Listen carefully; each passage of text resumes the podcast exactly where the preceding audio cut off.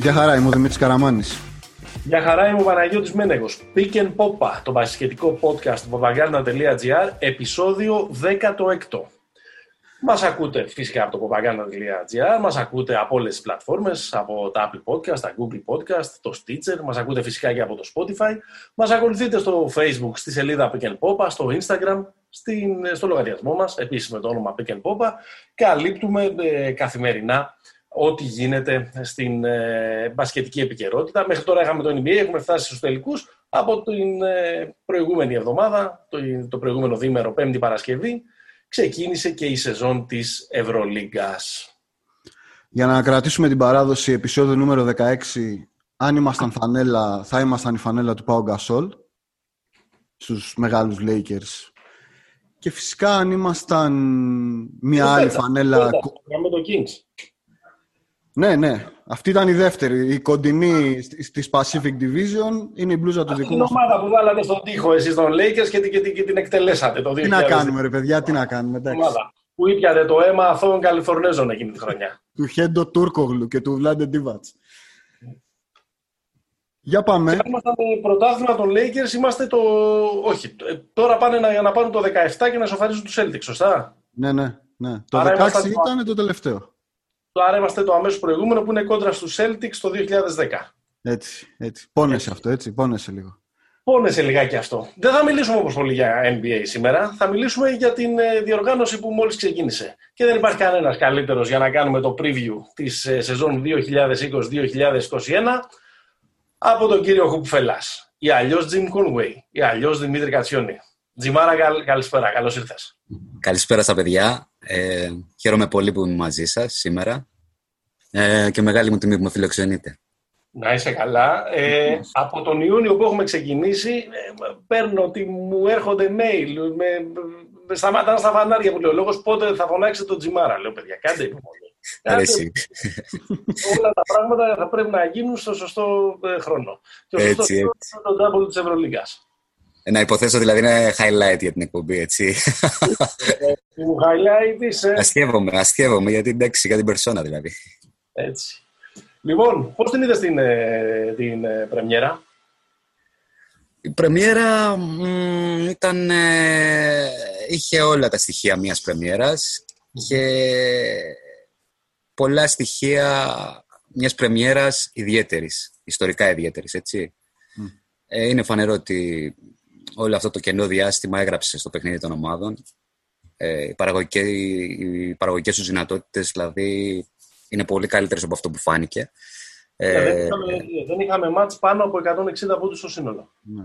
ναι, νομίζω η Μακάμπη έγραψε 80. Ε, δηλαδή, ενώ σε επίπεδο ανάπτυξης ε, οι ομάδες είναι, έχουν δουλέψει καλά, φαίνεται.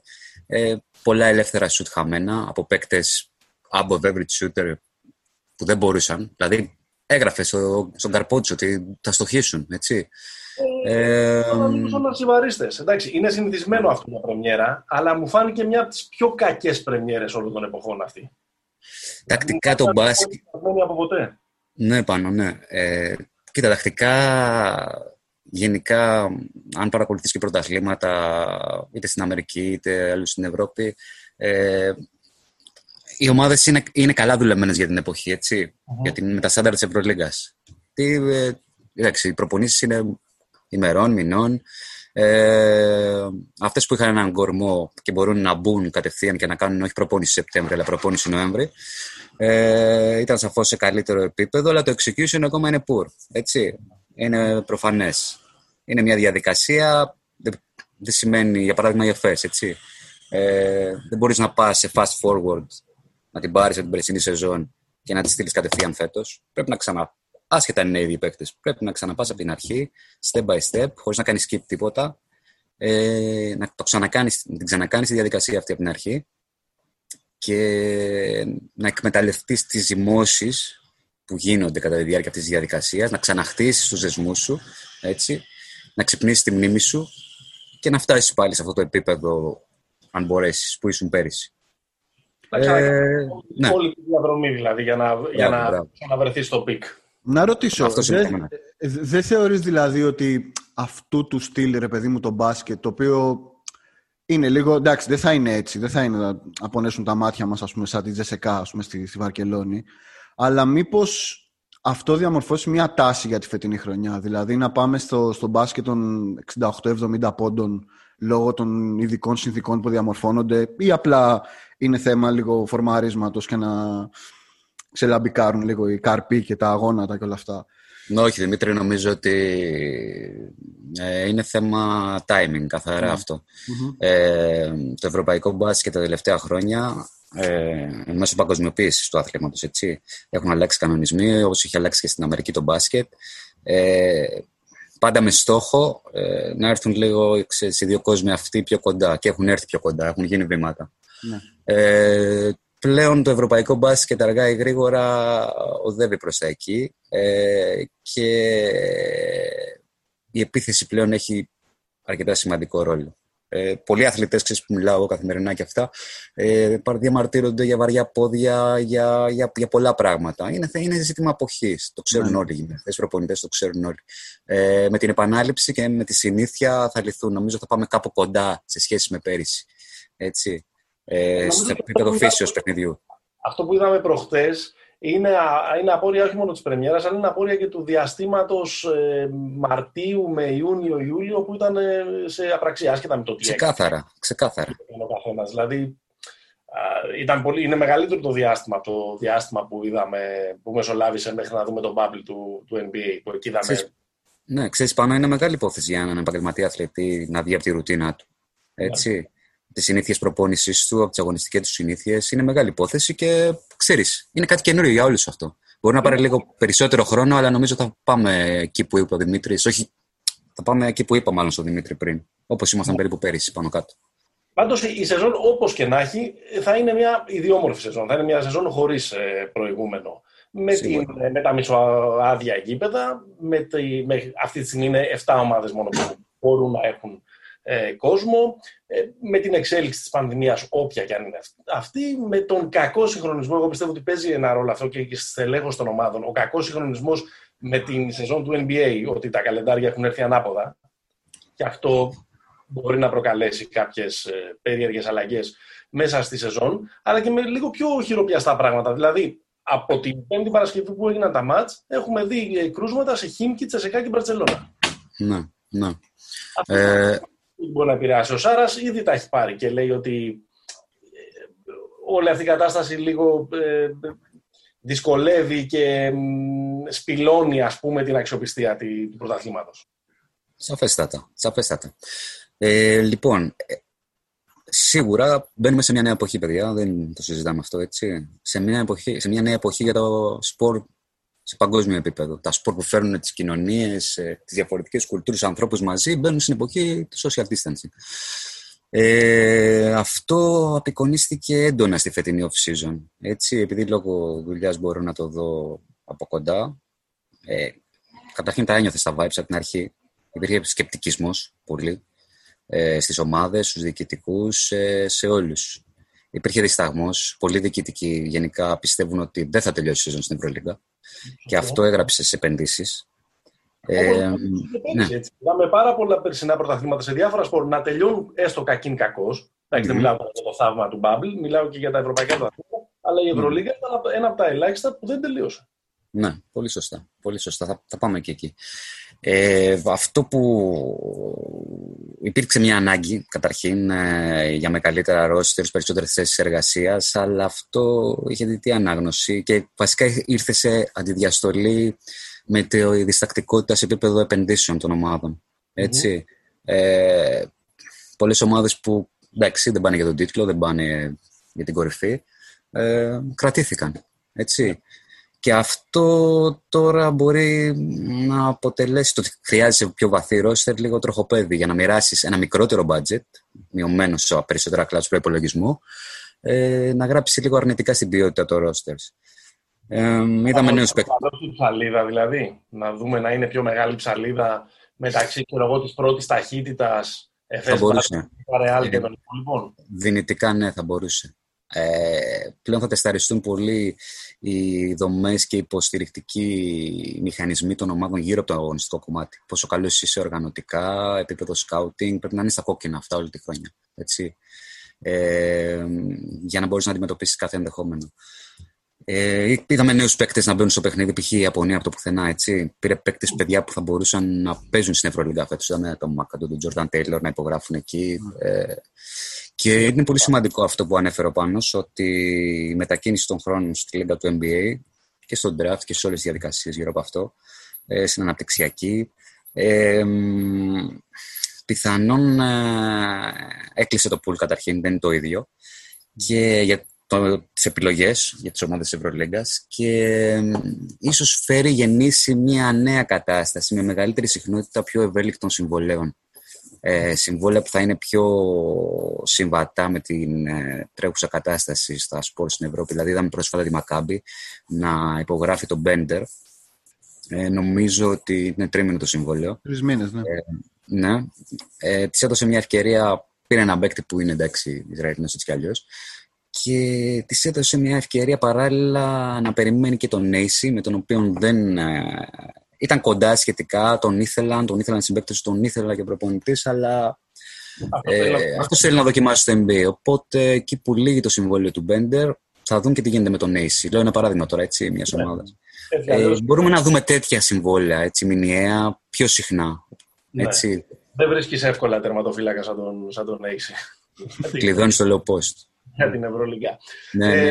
Ε, να πούμε ότι γράφουμε ε, αυτό το επεισόδιο ε, βράδυ Κυριακής, αφού έχουμε δει την πρεμιέρα, για όλη την, ε, για το preview που θα ακολουθήσει θα προσπαθήσουμε όσο το δυνατόν να μην μας επηρεάσει αυτό που είδαμε ε, την ε, πρώτη αγωνιστική, να μην είμαστε όπως συνηθίζουμε να λέμε εχμάλωτοι της στιγμής και την ίδια ώρα ε, παράλληλα παρακολουθούμε με το ένα μάτι και τον τελικό του Champions League όπου στο τέλος του τρίτου δεκαλέπτου η Μπούργος ρίχνει 20 στην ΑΕΚ, ρίχνει 19. Δεν πάει, δεν πάει πολύ καλά αυτό, παιδιά πάει πολύ καλά αυτό.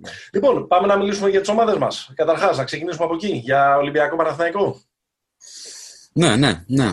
Ε, ο Ολυμπιακός ε, είναι σε καλύτερο επίπεδο οικονομικά, έτσι.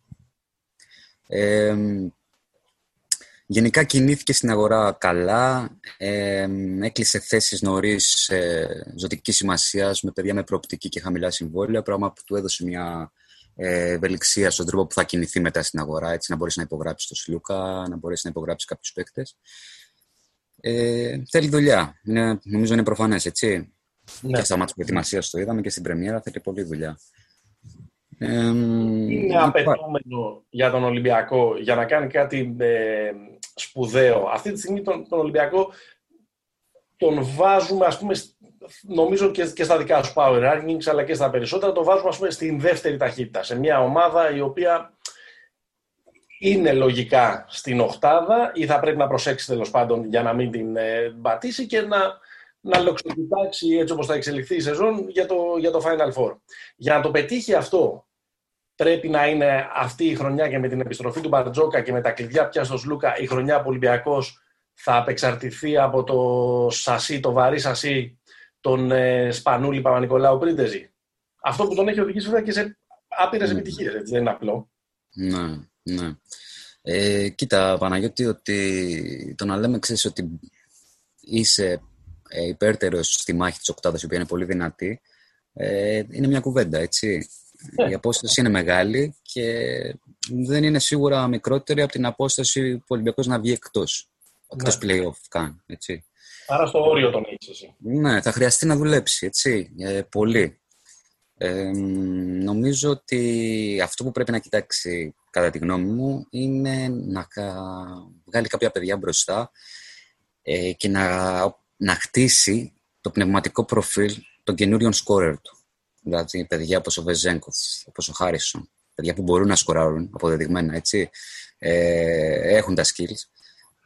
Ε, είναι άλλο όμως να μπορείς να σκοράρεις και άλλο να μπορείς να σκοράρεις σε επίπεδο Ευρωλίγκα κάθε βράδυ. Έτσι. Πρέπει να, να χτίσει το πνευματικό προφίλ του σκόρερ σε αυτά τα παιδιά. Ε, η ομάδα πρέπει να δουλέψει για αυτούς. Αν μπορεί να βρει τέτοια σταθερή σε παραγωγικό επίπεδο, το λέω έχει σημασία. Θα παίξει μεγάλο ρόλο αυτό για την πορεία του Ολυμπιακού για την τύχη αυτής της ομάδας φέτος, ε, τότε πραγματικά θα κεφαλαιοποιήσει το πλεονέκτημα της εμπειρίας των παιδιών που ανέφερες, του playmaking του Σλούκα και του Σπανούλη, αυτό των μικρών πραγμάτων αυτό που μπορεί να κάνει ο Παπα-Νικολάου στο winning things για να βγάλεις στον αφρό τον scorer, τον playmaker, το οτιδήποτε. Ε, πρέπει να βγάλει παιδιά μπροστά. Ε, δεν νομίζω ότι αν ακουμπήσει εξ ολοκλήρους στην παλιά φρονιά στους βετεράνους ε, θα έχει μεγάλη τύχη. Έτσι. Αυτή είναι η γνώμη μου για τον Ολυμπιακό. Τώρα ο Παναθηναϊκός... Είναι για τον Ολυμπιακό δύο πράγματα ναι. ακόμα. Αν ναι. φαίνεται στην αρχή της σεζόν ύποπτο το περιφερειακό σουτ, η δυνατότητά του δηλαδή να μπορεί να ανοίγει, ε, να, να παράγει με τέτοιο τρόπο από μακριά, ώστε να έχει και το σωστό spacing που χρειάζεται και αν ε, είναι απαγορευτικό να πάει για, για κάτι πραγματικά μεγάλο, δηλαδή μιλάμε για το Final Four, του η έλλειψη μεγέθους μέσα στη ρακέτα. Είναι λίγο ύποπτο στα rebound ο Ολυμπιακός γενικά, για ναι, πρώτη σίγουρα. χρονιά φέτος. Ναι, με γνώμονα ειδικά την παράδοση του coach, ο οποίος παίζει με τέτοιους ψηλούς. Ναι. Δεν ε, έχει ροπεί σε μεγάλα κορμιά. Η Χίμκι είναι ένα παράδειγμα. Έτσι, είχε μεγάλες δυνατότητες ε, σαν ομάδα, πολύ ταλαντούχο ρόστερ στο παρελθόν, αλλά ταμανιάστηκε από το πρόβλημα του αμυντικού rebound. Πρέπει να δουλέψει ως ομάδα σε αυτό το κομμάτι. Δεν το συζητάμε. Χωρίς αμυντικό rebound δεν μπορείς να πας πουθενά. Τώρα το θέμα του spacing ε, και του, του τριπόντου. Ε, ναι, το έχουμε πει. Ο Ολυμπιακός ε, έχει κάποιες ιδιαιτερότητες. Καλές αμυντικές του πεντάδες. Ε, υστερούν στο κομμάτι του σουτ. Είναι τουλάχιστον ύποπτες σε αυτό.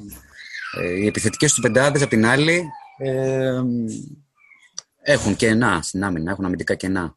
Τα οποία θα χτυπήσει ο αντίπαλος πλέον στην εποχή που είμαστε και που έχει πάει το μπάσκετ, στο, η προσωπική φάση, οι παίκτες με ικανότητα στην προσωπική φάση στην Ευρώπη που πληθαίνουν και πληθαίνουν και μεγαλώνει και η σημασία τους μέσα στο παιχνίδι. Δεν είναι όπως πριν 7 χρόνια, 6 χρόνια. Έχει μεγάλη σημασία τώρα πλέον αυτό. Ο coach ε, παράλληλα σε επίπεδο ανάπτυξης, ενώ ξέρει να χτίζει άμυνες, ξέρει να χτίζει ένα συμπαγές αμυντικό οικοδόμημα, σε επίπεδο ανάπτυξης ε, ακουμπάει πολύ στην προσωπική έμπνευση του εκάστοτε δημιουργού του. Ε, δεν ξέρω τώρα, δουλεύει ο Ολυμπιακός πάνω σε αυτό, το ξέρω ότι δουλεύει πάνω σε αυτό το κομμάτι ο Ολυμπιακός, να δημιουργήσει κίνηση και ευκαιρίες μέσα από ένα πλαίσιο επίθεσης. Mm. Ε, έχει δρόμο όμως ακόμα.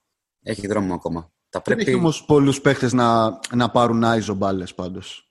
Δηλαδή, αν εξαιρέσεις τους δύο, τα δύο, πώς ναι, πολύ σωστά. Πανούλης, ούτε το Μακίσικ μπορεί να το θεωρήσει τέτοιο παίχτη, το Χάρισον νομίζω όχι. Γίνεται όχι, λίγο... Ο Χάρισον γιατί να... Ναι, ναι, ναι, σωστά, σωστά, σωστά. Γιατί δεν έχει το τελευταίο πάτημα να περάσει προς τα μέσα, ότι είναι scorer σε traffic. Πρέπει να δουλέψουν μαζί του off-screen δράσεις κυρίως. Ναι. Έτσι. Ε, ναι, δεν έχει τέτοιε παίκτες. Ο Μακίσικ μπορεί να κάνει τέτοια πράγματα, αλλά. Ε, Νομίζω υπάρχει... στο, στο ανοιχτό γήπεδο περισσότερο είναι ο Μακίσικ. Ναι, ναι, ναι, ναι. Δεν υπάρχει και το στοιχείο της έκπληξης πια. Αυτό το, τα λίγα παιχνίδια που έπαιξε πέρυσι και ε, από, από το πουθενά ε, πήρε, πήρε παιχνίδια. Δηλαδή, θυμόμαστε τον τρίτο τον Παναθηναϊκό. Δηλαδή, δεν περιμέναμε τόσο γρήγορα να αποδώσει τόσο, τόσο καλά ναι, δεν είναι ο παίκτης που θα το κάνει κάθε βράδυ. Έτσι, μιλάμε ναι. για παίκτες οι οποίοι θα είναι πυλώνες στην επίθεση και θα σου κάνουν κάθε βράδυ κάποια στάνταρ πράγματα. Ε, αν το κάνεις κάθε βράδυ, το το συμβόλαιο θα είναι διπλάσιο. ναι, σίγουρα. σίγουρα. Ε, ο Μακίσικ δεν είναι τέτοιος παίκτης. Ε, μπορεί να είναι game changer, ε, μπορεί να βοηθήσει πολύ την ομάδα στο transition, επιθετικά και αμυντικά. Με την προπόθεση, βέβαια, για το επιθετικό κομμάτι, ότι ο Ολυμπιακός θα διασφαλίσει το rebound. Είναι πολύ μεγάλη mm. υπόθεση, μπορεί να είναι κλεισέ, έχει συζητηθεί πολύ τελευταία. Το γράψαμε και στο Χουπφέλα σε και πριν ξεκινήσει η σεζόν και τώρα στα Power Rankings, πρέπει να πάρει το rebound. Έτσι. Και είναι ε, ομαδική δουλειά αυτό. Πρέπει να δουλέψουν όλοι. Περιφερειακοί, υψηλοί, όλοι. όλοι. Εγώ νομίζω για τον Ολυμπιακό, για να, το, για να το κλείσουμε, το έχουμε πει και εμείς σε προηγούμενα επεισόδια, ότι είναι κρίμα φέτος που υπάρχει αυτή η κατάσταση με τις κερκίδες. Γιατί η επιστροφή Μπαρτζόκα έχει, νομίζω, διαμορφώσει και μια άλλη, άλλου τύπου συσπήρωση.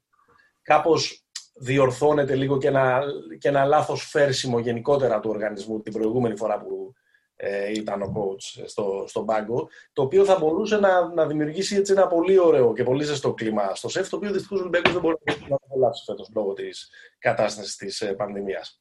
Να το πω πιο απλά, αν είχε κόσμο στην εξέδρα, ο Ολυμπιακός θα μπορούσε να είναι μια πολύ αγαπησιάρικη ιστορία φέτος και αυτό είναι καλό για τις ομάδες. Σαφέστατα, σαφέστατα. Είναι ο coach ε, πίσω. Ε, Λούκας πίσω. Λούκας, επικοινωνιακά πολύ δυνατή κίνηση. Έχει αλλάξει ο αέρας στο σεφ. Αυτά, ναι. Αυτές οι κινήσεις αλλάξαν τον αέρα. Περισσότερη ε. πίστοση χρόνου, λιγότερη γκρίνια κτλ. Όλα αυτά είναι καλά. Πίστοση ναι. χρόνου είναι ε, λέξη κλειδί όταν κάτι, ένα project είναι εντελώς νεογέννητο, σαν και αυτό του Παναθηναϊκού. Ο Παναθηναϊκός αγόρασε λίγη προχθές ε, στη Μόσχα. Ε, την πίστοση χρόνου την κερδίζει μέσα από το αποτέλεσμα, μέσα από την νίκη. Δυστυχώς στην Ελλάδα έτσι είναι τα πράγματα. Έτσι. ε, ο Παναθηναϊκός είναι διαφορετική η κατάσταση. Ε, πήγε σε rebuilding, έχασε τον καλύτερο του παίκτη, ε, πρέπει να δουλέψει με πολύ λιγότερους πόρους. Το budget είναι ένα από τα μικρότερα στην Ευρωλίγκα, πιθανόν το μικρότερο. Είναι η πρώτη χρονιά μετά από 17-18 χρόνια. Αν βάλεις και το McDonald's, μπορεί και 20 χρόνια που δεν έχει floor general, κλασικό.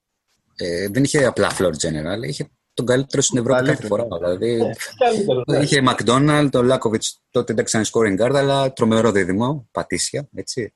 Ναι, ναι, ναι. Μετά ήρθε η εποχή του Διαμαντίδη, μετά είχαμε τον Καλάθι στο ΆΚΑ, είναι μια καινούρια πραγματικότητα. Mm-hmm.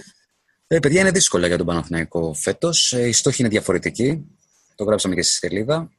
Πρέπει να πατήσει σε, διαφορετικά, σε διαφορετική βάση και να αναπροσαρμόσει τους στόχους του είναι θετικό, υπάρχει θετική ανταπόκριση από τον κόσμο. Ναι. Βλέπει πλέον ότι okay, κάνουμε μια νέα προσπάθεια, θέλουμε να βγάλουμε μπροστά κάποια νέα παιδιά ώστε τα επόμενα χρόνια να είμαστε πάλι ανταγωνιστικοί. Ανταγωνιστικοί με τον τρόπο που θέλει ο μέσος παδό Παναθηναϊκού, έτσι. Τον Παναθηναϊκό. ψηλά. Εκεί αυτή τη στιγμή τον βλέπεις στο 8-12 μπας και κλέψει, αν τον πάνε τα πράγματα, αν ακολουθήσει ας πούμε ένα, ε, ένα άστρο να κλέψει μια θέση για τα play-off ή τον βλέπεις περισσότερο στο 12-16. Ε, να σου πω Παναγιώτη δεν βλέπω τέτοιο άστρο ναι. και δεν έχει καθόλου συνεχεία. Ναι. Δεν είναι εχμάλωτος της στιγμής, λοιπόν. Όχι, όχι, σε καμία περίπτωση. Και νομίζω οι πρώτοι που το ξέρουν είναι οι άνθρωποι που το ζουν από μέσα. Ναι, το λέγανε και, και προχθές αυτό που λέγανε ήταν ότι χαμηλά η μπάλα και, και τα λοιπά που μάλλον μια, αυτό μπράβο, μπράβο. να κάνει κάτι άλλο Παναθηναϊκός φέτος με, με αυτό και αυτές τις χτυπητές ελλείψεις σε σχέση με τον ανταγωνισμό. Μπράβο. Ε, να, σχολίασα μας λίγο αυτό το, το πείραμα ε, του μη κλασικού ε, point guard, της ανάθεσης του ρόλου της θέσης ένας στον ε, Σάντρος και γενικώς ένα λίγο διαφορετικό ε, μοντέλο. Ε, το οποίο η ανάγκη το δημιούργησε, αλλά πώς το βλέπεις εσύ να ρολάρει; Αυτό βασικά προέκυψε. Ναι. Δεν ήταν το αρχικό σχέδιο. Το αρχικό σχέδιο ήταν να πάει η ομάδα με δύο point guard. Εγώ είχα μιλήσει με τα παιδιά, είχα την ευκαιρία να μιλήσω κάποιες φορές. Η γνώμη μου ήταν ότι η μόνη θέση που δεν μπορούσε να ρισκάρει ο Παναγενικό φέτος στην ήταν η θέση του point guard. Ναι. ναι. Έπρεπε να φορτώσει εκεί ποιότητα. Νομίζω πήγε για Λαπροβίτολα, σωστά; Αυτό ήταν το. Ναι, ναι, ναι, ναι, πήγε για Λαπροβίτολα. Ήθελε να έρθει ο Λαπροβίτολα. Απλά, okay, δεν, ε, δεν λειτουργήσε αυτό. Ε, δεν θα φτανε μόνο Λαπροβίτολα. Γιατί και πάλι με το Λαπροβίτολα ε, πάλι ο Σαντρό θα ήταν από πίσω. Ναι. Και δεν θα παίρνει στο White. Ναι. Πήρε δηλαδή δύο παίκτες στην τιμή που θα παίρνει το Λαπροβίτολα. Οπότε η ομάδα θα έχει ένα forward λιγότερο και θα έχει ένα καλύτερο point guard, έναν έτσι, πιο έμπειρο point guard, πιο παγμένο, καλύτερο ποιοτικά. Αυτό, όπως σας είπα πριν, προέκυψε. Ο Παναθηναϊκός έφτασε σε μια φάση όπου ε, μπήκε στο δρόμο ότι η περίπτωση του Σαντρός την είχαν δει, την είχαν εξετάσει, αλλά δεν μπορούσαν να κάνουν κάτι. Έπρεπε να μείνει ελεύθερος. Υπήρχε μια σπέκουλα ότι θα μείνει ελεύθερος. Και έπρεπε να αποφασίσει αν θα πάρει έναν ε, δεύτερο ποιοτικό point guard, πρώτο-δεύτερο, έτσι τύπου Walters, ή το ναι. Σαντρό. Ναι. Αποφασίστηκε ότι ο Σαντρό μπορούσε να δώσει πολύ μεγαλύτερο versatility σε πολλά πράγματα μέσα στο παρκέ. Είναι ένα παιδί που μπορεί να παίξει παντού άμυνα. Έχει το αθλητικό κομμάτι που μπορεί να σε βοηθήσει να κάνεις contest σε καλύτερες ομάδες με την άμυνά σου. Να σε βγάλει μπροστά, να σου δώσει την ορμή που χρειάζεσαι. Και νομίζω δεν ήταν λάθος ε, ότι ήταν υπέρτερος σε αυτό το δίλημα. Φοβά, φοβάμαι ότι το να του ανατίθεται ο ρόλος του οργανωτή, ε, το, να, το, να, το να μένει με πολλή ώρα την μπάλα στα χέρια ο Σάντρος του μεγαλώνει και τις προσπάθειες και αυτό μέχρι τώρα, ε, στην αρχή της σεζόν, έχει έως και αποκαρδιωτικά αποτελέσματα. Δηλαδή, στα δύο μάτια του Super Cup έκανε 3 στα 22 σουτ. Ναι, πολύ σωστά. Δεν θέλω να το κρίνω μόνο από αυτά τα δύο παιχνίδια, αλλά φοβάμαι ο Παναθηναϊκός μην βάζοντα το να κάνει περισσότερα πράγματα από αυτά που μπορεί και διαφορετικά πράγματα από αυτά που είναι καλός, ε, κάψει ένα χαρτί που είναι πολύ ισχυρό. Διαφεσβήτητα, ναι, είναι πολύ σωστό αυτό. Πολύ σωστό. Ο Σάντρος ε, για το επίπεδο της Ευρωλίγκας δεν είναι ε, κυρίως δημιουργός. Έτσι, υπάρχει μια άποψη ότι έχει δώσει κάποιες assist, ο αριθμός της τελικής πάσας που έχει, ότι στην Τζέσσεκα λειτουργήσε πέρσι ένα τελείως διαφορετικό πλαίσιο, που ήταν απλά ε, ball mover, ball distributor, έτσι, κατέβαζε την μπάλα, απλά γυρνάγε την ναι. μπάλα, δεν είχε φάσει να παίξει ball screen. Ό,τι έκανε και στην ΑΕΚ πρακτικά. Πολύ δηλαδή, σωστά, πολύ σωστά, σε ένα τελείως διαφορετικό επίπεδο όμως. Ναι, ναι, ναι, Εκεί μπορούσε να περάσει με το πρώτο βήμα του, να τελειώσει, είναι τελείως διαφορετικά τα πράγματα. Στην Ευρωλίκα δεν έχει το ball handling και αυτό πληγώνει το πρώτο του βήμα και δεν είναι και scorer. Δηλαδή, όταν στα 7 τελευταία δευτερόλεπτα το σύστημα έχει πάει, πφ, έχει πάει περίπατο, χρειάζεσαι από τον άσο σου ή από το δύο σου, από τον guard που θα έχει την μπάλα, να παίξεις προσωπική φάση και να δημιουργήσεις το δρόμο που δεν είναι ορατό προς το καλάθι. Ναι. Ο Σαντρός δεν είναι τέτοιος παίκτης. Αν τον βάλεις να κάνει κάτι τέτοιο, θα έχουμε αυτό που είπε πάνω πριν. Έτσι, ναι. το 3 στα 23. Ε, δεν είναι scorer, δεν έχει προσωπική φάση για αυτό το επίπεδο. Παρ' όλα αυτά είναι πολύτιμο εργαλείο αν όντως έχεις δύο point guard. Ναι. Να παίξει εναλλακτικά σαν τρίτος. Εκεί πέρα πάμε σε, σε, τρία πράγματα για αυτή τη θέση που είναι και πολύ συζητημένη του Παναθηναϊκού. Το ένα είναι να δούμε αν θα κάνει το πολυπόθητο step up ε, ο μποχοριδης Το δύο είναι ότι θα υπάρχουν αυξημένες και δημιουργικά προσδοκίες από τον Νέντοβιτς. Και το τρίτο είναι να καταλάβουμε τι ψάχνει ο Παναθηναϊκός από παίχτες τύπου Pierre Jackson και Kiefer Sykes. Εγώ γενικά αυτό το πράγμα με τον Παναθηναϊκό που θέλει κάθε χρόνο να έχει και ένα στρουμφάκι στην δεκάδα δεν το καταλάβω. Βάζω και το Λεκαβίτσιο στην κουβέντα. Δηλαδή, γιατί πρέπει κάθε χρόνο να έχει ένα παίχτη με το ζόρι ένα 80 στην, ε, στην δεκάδα, δεν το πιάνω, αλλά τέλος πάντων. Ε, ο Λεκαβίτσιος θα είναι πολύ καλός τώρα όμως, έτσι. Ναι. Ε, φαντάζει πολύ ποιοτικός δηλαδή για αυτό το ρόστερ. ε, ίσως, είναι το, ίσως είναι το σύνδρομο Mike James. Ναι. Αυτό το σκόρε του επόμενου. Ναι. Εντάξει, πέρα την πλάκα. Ε, ο Παναθηναϊκός ε, έχασε πολλούς στόχους.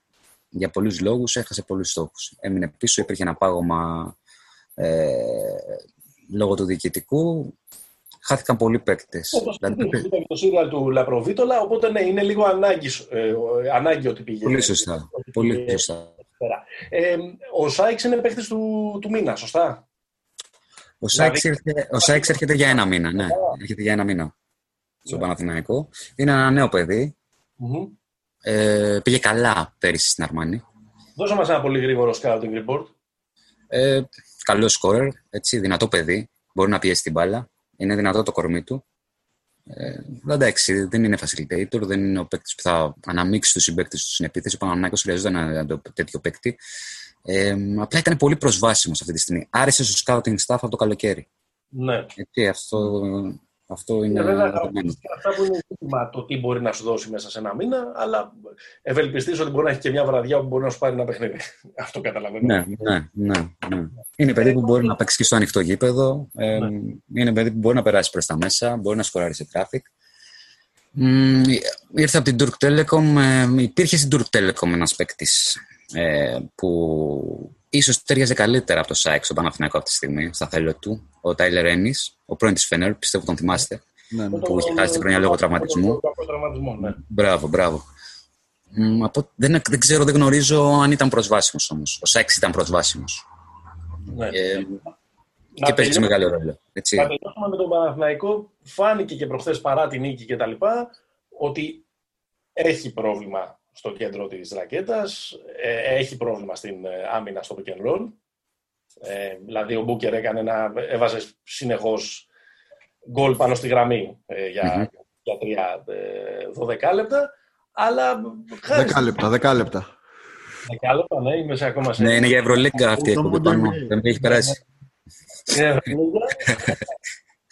Αλλά βρήκε και με την τόλμη αυτές του, του Βόβορα άμυνες από το χαμηλό σχήμα ο, η ομάδα στο τελευταίο, ε, στο δεκάλεπτο. Δεν ξέρω πώς είναι αυτό και ένας, ένας οδηγός για τη, για τη συνέχεια, ότι θα δούμε πολλά μάτια στον Παναθηναϊκό να μην τα τελειώνει ούτε με τον Παπαγιάννη ούτε με τον Όγκεστ.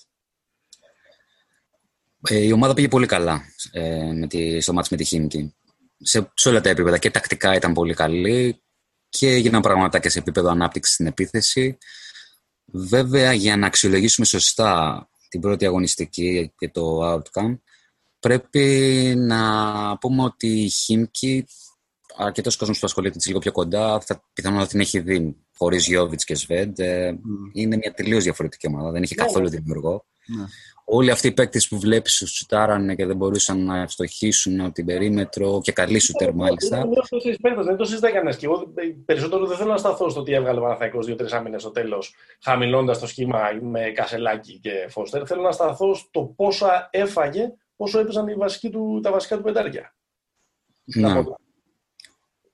Ε, ε, υπήρχε καταρχήν να πούμε ότι πρώτοι προπονητές και υπεύθυνοι του Παναθηναϊκού γνώριζαν ότι okay, έχεις τον Παπαγιάννη από πίσω. Θέλεις ένα παιδί ο οποίος ε, θα φέρει switchability, θα φέρει rim protection. Δηλαδή, εντάξει, το βλέπουν οι άνθρωποι έτσι. Δεν μπορεί να το βλέπουμε εμείς και να το βλέπουν αυτοί. Ναι. Ο Όγκας αξιολογήθηκε ότι σου φέρνει 7 στα 10 από αυτά που θέλεις. Σου φέρνει ελληνικό διαβατήριο, τον παίρνεις με αρκετά καλά χρήματα. Έχει μια προπηρεσία στην Ευρωλίγκα, έχει μια προπηρεσία στην ομάδα. Ε, Καλώς και... Ναι, αποκτήθηκε με αυτό το σκεπτικό.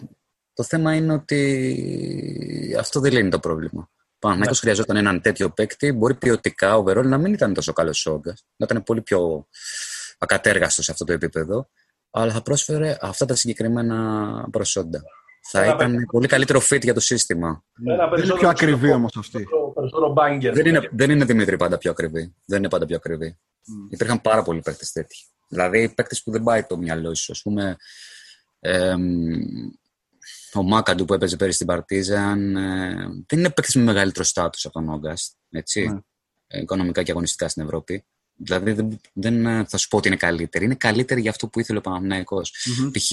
Ε, είχαμε συζητήσει με τα παιδιά, υπήρχε ο Williams Mosley, ο οποίος είναι 31 ετών, ε, της Παρτίζαν. Mm. Αλλά ο άνθρωπος αυτά τα πράγματα τα δύο τα κάνει σε elite επίπεδο. Δηλαδή τον είχε ο Τρινκέρι πέρυσι και πάει ο Μάκαντου μάλιστα, επειδή τον αναφέραμε στην Παρτίζαν και δεν έπαιζε γιατί έπαιζε ο Mosley που είναι 31 χρονών και ήταν σκούπα. Σκούπα πίσω. Ήθελε ένα τέτοιο παίκτη ο Παναθηναϊκός. Υπήρχαν τέτοιοι παίκτες. Ε, και έχει, έχει ενδιαφέρον αυτό που λες, γιατί αν η φετινή χρονιά στο Παναθηναϊκό έχει κάποια Sage 2012-2013, τότε ο Παναθηναϊκός mm-hmm. και το λάσπουμε. ήταν ναι. αυτό, ήταν η μεγάλη του ε, προσθήκη τότε. Ποιος θεωρείς ότι είναι, για να περάσουμε και στις υπόλοιπες ομάδες, ε, ποιος θεωρείς ότι είναι πιο πιθανό να κάνει ε, προσθήκη, προσθήκες μέσα στην χρονιά Παναθηναϊκός ή Ολυμπιακός; Mm, Όποιος έχει χρήματα, ίσως. Ε, ο Παναθηναϊκός κάνει ήδη πάνω. Ε, ναι. μετά την πρώτη αγωνιστική κάνει. Έτσι. Υπάρχουν και προβλήματα τραυματισμού. Έπρεπε να πάει εκεί. Το συζητάμε. Ναι. Ο Ολυμπιακός νομίζω ότι θα δώσει λίγο χρόνο γιατί ε, ήταν στην ευτυχή θέση να πάρει αρκετούς από τους πρώτους τους στόχους. Ναι. Αυτό δείχνει καλό προγραμματισμό αντανακλαστικά. Δηλαδή, ο Μάρτιν ήταν πρώτος στόχος. Ε, ε, συζητάγαμε με τον Πάνο τις προάλλες, ας πούμε, γιατί δεν πήρε τον Τζέκιρι που είναι παίκτης ε, που έδειξε πέρυσι πόσο μπορεί να βοηθήσει μια ομάδα. Έτσι, εξαιρετικός rebounder, πολύ καλός πασέρ, καλή αντίληψη mm. για παίκτη τέτοιας κάστας. Ε, ο οποίος όμως κόστιζε τα διπλά. Έκλεισε ο Μπαρτζώκας τον ε, Μάρτιν με πολύ μικρό συμβόλαιο. Value for money κίνηση, δεν το συζητάμε. Έχει πολύ καλή προοπτική, το παιδί είναι νέο. Τον είχαμε παρουσιάσει στο Κουπφέλα πριν δύο χρόνια, τρία δεν θυμάμαι. Ε, ε ναι. Νομίζω θα δοθεί λίγος χρόνος στο ρόστερ αυτό. Ε, για να γίνει η αλλαγή πρέπει να απογοητεύσει κάποιος ε, σε επίπεδο νοοτροπίας. Τυπικές ε, επιλογές του Μπαρτζόκα. Μας έχει συνηθίσει δηλαδή σε, να έχει κυκλωμένους στο μπλοκάκι του παίχτες που ναι, ναι, ναι, ναι, ναι, πάρα πολύ γνωστοί, να πηγαίνει, να τους χτυπάει και να τους παίρνει ε, με την πρώτη, να τους αναδεικνύει και μετά να τους κάνει και πλουσιότερους συνήθως. Ναι, έτσι ακριβώς. Ο Μπαρτζόκα και ο Σπανούλης τους κάνουν πλουσιότερους συνήθως. και πλέον το υπάρχει ο ιδανικός συνδυασμός στο σερφ. πλέον ναι, μπορεί να, γίνει, να κάνεις jackpot γιατί έχεις και το Λουκά μαζί σου. Έτσι, μπράβο, ακριβώς. Ναι, και για να ολοκληρώσω, παιδιά, θα σας πω ότι ε, ο Ολυμπιακός ε, θα δοθεί πίστοση χρόνου σε αυτό το σχήμα, γιατί είναι παιδιά που αποτέλεσαν προσωπικές επιλογές και όχι επιλογές ανάγκης, λόγω της διαδραστικότητας της αγοράς. Νομίζω ότι και για τις δύο ομάδες, ότι αν πάνε σε κάτι άλλο, περισσότερο θα είναι γιατί κάποιος έχει απογοητεύσει σε επίπεδο νοοτροπίας. ναι. και εγκληματισμού στην κοινωνία, στη μικροκοινωνία της ομάδας. Ναι. Που είναι κάτι που θα νταβανιάσει την προοπτική του σε επίπεδο ατομικής βελτίωσης. Ο Ολυμπιακός είναι κάπως δεδομένο ότι είναι θωρακισμένος και ο Παναθηναϊκός φέτος για τους γνωστούς λόγους είναι και αυτός μάλλον λίγο πιο ήρεμος. Επομένως, ναι. όποιος φύγει από, από αυτό το, το concept θα, θα αποβληθεί. Ε, η ΕΦΕΣ έχασε στην, ε, στην πρεμιέρα. Η ερώτηση είναι αν είναι ο rankings που δημοσίευσες στο Κουφέλα στην προηγούμενη εβδομάδα. Προφανώς πιστεύεις ότι είναι η καλύτερη ομάδα στην εκείνη τη σεζόν. Το θέμα είναι αν θα αποδειχτεί μοιραία η απώλεια του, του περσινού momentum. Εγώ τους έβλεπα και τους ήθελα κιόλας να το πάρουν, γιατί μου άρεσε πάρα πολύ αυτό που είδα πέρυσι. Εντάξει, είναι και φοβερή Στεφ Κάρι χρονιά του Σέιν Λάρκιν για τα δεδομένα της Ευρωλίγκας. Αλλά μοιάζει λίγο, ρε παιδί μου, λίγο κομμένη κι αυτό της Εφές. Είναι μερικές φορές που λες δεν έγινε το κονέ την κατάλληλη στιγμή, μετά δεν μπορούμε να είμαστε μαζί. Χάλασε, ναι, είναι θέμα timing. κοίτα, η Εφές δεν μπορώ να πω ότι με εμπνέει τόσο πολύ φέτος. Έτσι. Ναι. Θεωρώ ότι χρειαζόταν ένα φρεσκάρισμα, ειδικά στη θέση 3. Είναι το φρεσκάρισμα που σου δίνει μια όθηση αυτό το αέρας του νέου, της νέας προσθήκης, της, της νέας, ε, του νέου προσώπου στο ρόστερ, ε, που σε ανανεώνει. Ε, δεν το έκανε αυτό. Έτσι πήγε με τους ίδιους παίκτες. Και έχασε και τον Πίτερς. Έχασε τον Πίτερς. Εντάξει, ο Πίτερς ε, τώρα γυρνάει ο Μουέρμαν και ίσως αυτός να είναι ο παίκτης που μπορεί να αλλάξει κάτι. Γιατί mm. πέρυσι δεν έπαιξε ουσιαστικά καθόλου. Mm-hmm. Ε, ενώ ερχόταν από καταπληκτική χρονιά. Ε, νομίζω ότι θα πρέπει να πάει πάλι από την αρχή, όπως είπαμε πριν, και να χτίσει την άμυνά της. Έτσι θα βασιστεί στο δίδυμο Σταγκάρτ, είναι υπεραυλοκίνητο το δίδυμο, τρομερό. Ναι. Ε, έχω την αίσθηση μάλιστα ότι υπάρχει πιθανότητα αυτός που θα ξεχωρίσει φέτος να είναι ο Μίσιτς σε επίπεδο να διεκδικήσει το MVP της Ευρωτέκα. Ναι. ναι. Είναι καταπληκτικός παίκτης. Το συζητάμε. Και καταπληκτικό μαλλί επίσης. Ναι. Καταπληκτικό, ε, καταπληκτικό μαλλί είδαμε από πολλούς εντωμεταξύ. Ναι, ναι, αυτό. Αταμάν. Το, το μαύρισμα πρώτα απ' όλα. Ναι. παιδιά, είναι τρομερό. Λες, δηλαδή, το μαύρισμα του Αταμάν είναι και το μαλλί. Ναι. Είναι κοσμοπολίτης ο άνθρωπος. Πώς το κάνει, μεγάλε. Μεγάλε, πώς το κάνει. ε, νομίζω ότι ε, θα έχει, θα έχει ups and downs η ΕΦΕΣ. Απλά είναι πάρα πολύ καλή. Έτσι, το δίδυμο αυτό είναι καταπληκτικό. Και θα της δώσει την όθηση να βρίσκεται ψηλά. Ίσως όχι στο νούμερο 1, αλλά ψηλά ψηλά. Έτσι, έχει συνοχή. Το στυλ παιχνιδιού της είναι εξαιρετικό, ειδικά στην επίθεση επίπεδο ανάπτυξης. Έχει πάρα πολλούς δημιουργούς και παιδιά με προσωπικότητα που μπορούν να καθορίσουν το παιχνίδι. Ναι. Mm. Η συνοχή τη την εξασφαλίζει, εγώ λέω, ένας παίχτη που τον, που τον αδικούμε αρκετά στο πόσο, στο πόσο τον εκτιμούμε στην Ελλάδα, ο Σίγκλετον. Συγκολητικό ε, υλικό. Ναι, συγκολητικό υλικό. Συγκολητικό υλικό. Βλέπει ο κόσμος πολύ το, το πυρ του, το PIR, ότι δεν είναι καλό, ότι δεν κάνει ε, καλά νούμερα, αλλά είναι το, το glue αυτής της ομάδας. Είναι νομίζω πολύ μεγάλη η συνεισφορά του σε αυτό που είδαμε πέρυσι στην, ε, στην ΕΦΕΣ. Ξέρεις, για τον Γκρις, για τον Γκρις, ε, συγγνώμη που σε διακόπτω πάνω, ε, ναι. για τον Γκρις είχε πει ο Πασκουάλ ότι είναι, σε έναν ύποπτο χρόνο, είχε πει ότι είναι ο πιο έξυπνος ξένος παίκτης με τον οποίο έχω συνεργαστεί ποτέ στη ζωή μου. Ναι. Ίσως δεν σου κάνει, αλλά εντάξει, το είπε ο Πασκουάλ.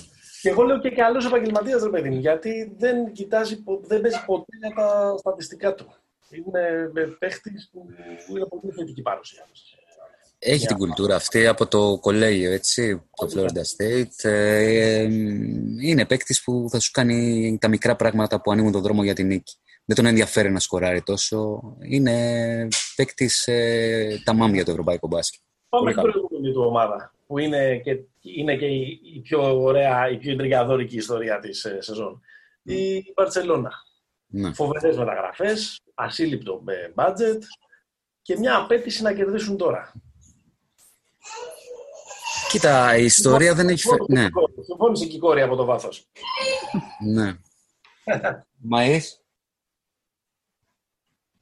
Εντάξει, ήταν στιγμίο, στιγμίο κλάβμα, παρέμβαση. Ε, είδαμε και τα play-off φέτος μαζί παιχνίδια γιατί ξύπναγε το βράδυ. Και ναι, είναι ο Tatum και εγώ είμαι ο Smart. Ε, πλέον έξω με φωνάζει μπαμπά, με φωνάζει Smart και τη φωνάζει Tatum. Είμαστε σε αυτό το στάδιο τώρα. Τέλειο. Και λατρεύουμε Bogdan Bogdanovic. Ε, Λοιπόν, το παιδί, το παιδί έχει βάσεις.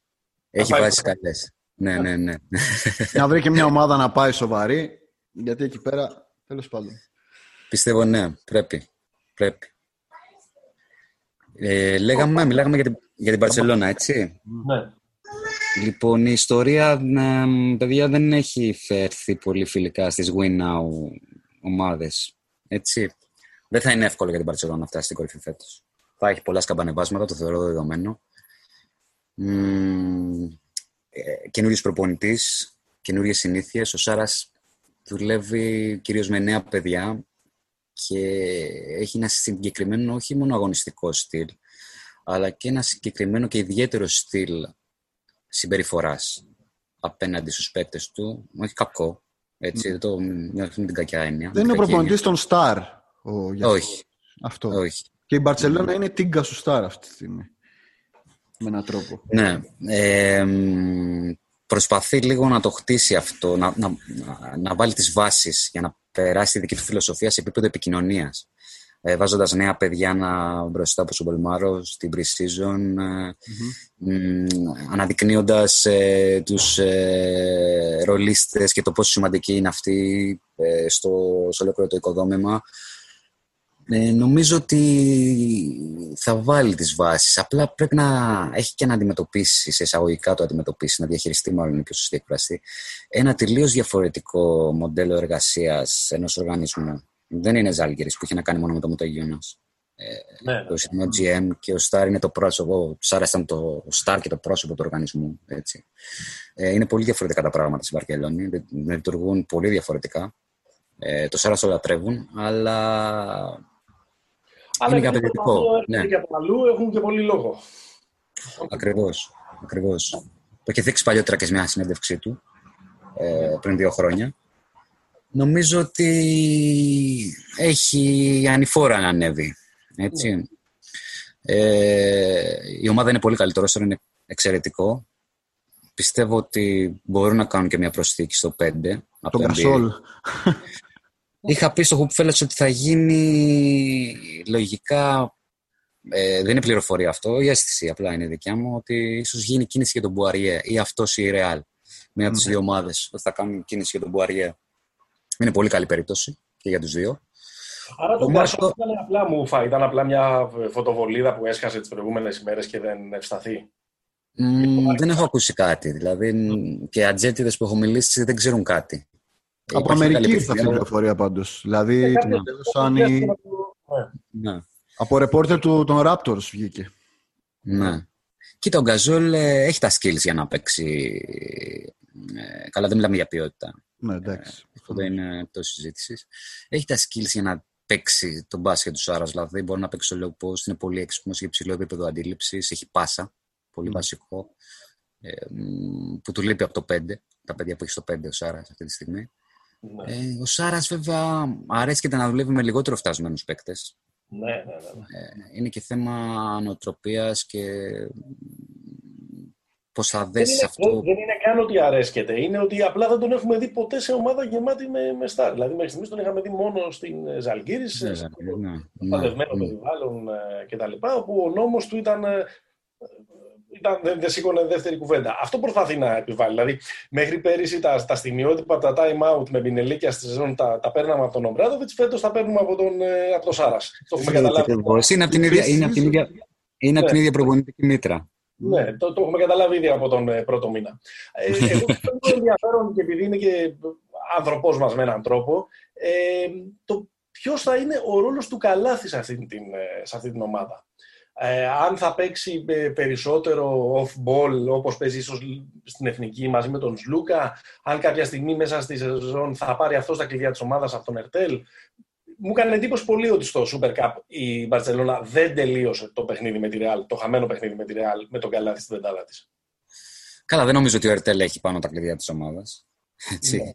Ε, απλά είναι ένας Είναι ο παίκτης ο οποίος Ναι. ξεκινάει το ένα, αυτό, αυτό θέλω. Ναι, κατάλαβα, κατάλαβα, κατάλαβα, σωστά. Ο Νίκ ε, πρέπει καταρχήν να κερδίσει την εμπιστοσύνη των συμπεκτών του εντός αυτού του αγωνιστικού πλαισίου. Όταν μιλάμε για εμπιστοσύνη, δεν μιλάμε για το ποιος είναι και η αξία του. Είναι απολύτως σεβαστή από το Μύρο μέχρι τον τελευταίο. Ξέρουν συμπέκτη του, ξέρουν ποιος είναι ο Νικ, ξέρουν γιατί ήρθε εκεί, ξέρουν την αξία του. Έτσι, το μέγεθος του παίκτη. Ε, το, την εμπιστοσύνη όμως ε, την κερδίζεις μέρα με τη μέρα στο γήπεδο.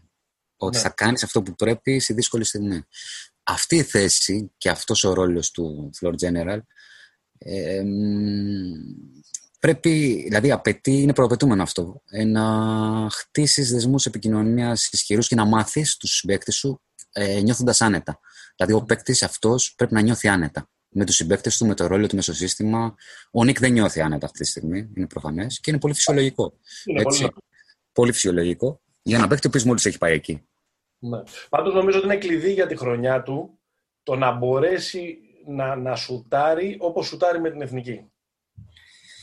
Ναι. Δεν σουτάρει άσχημα ε, τα καλοκαίρια.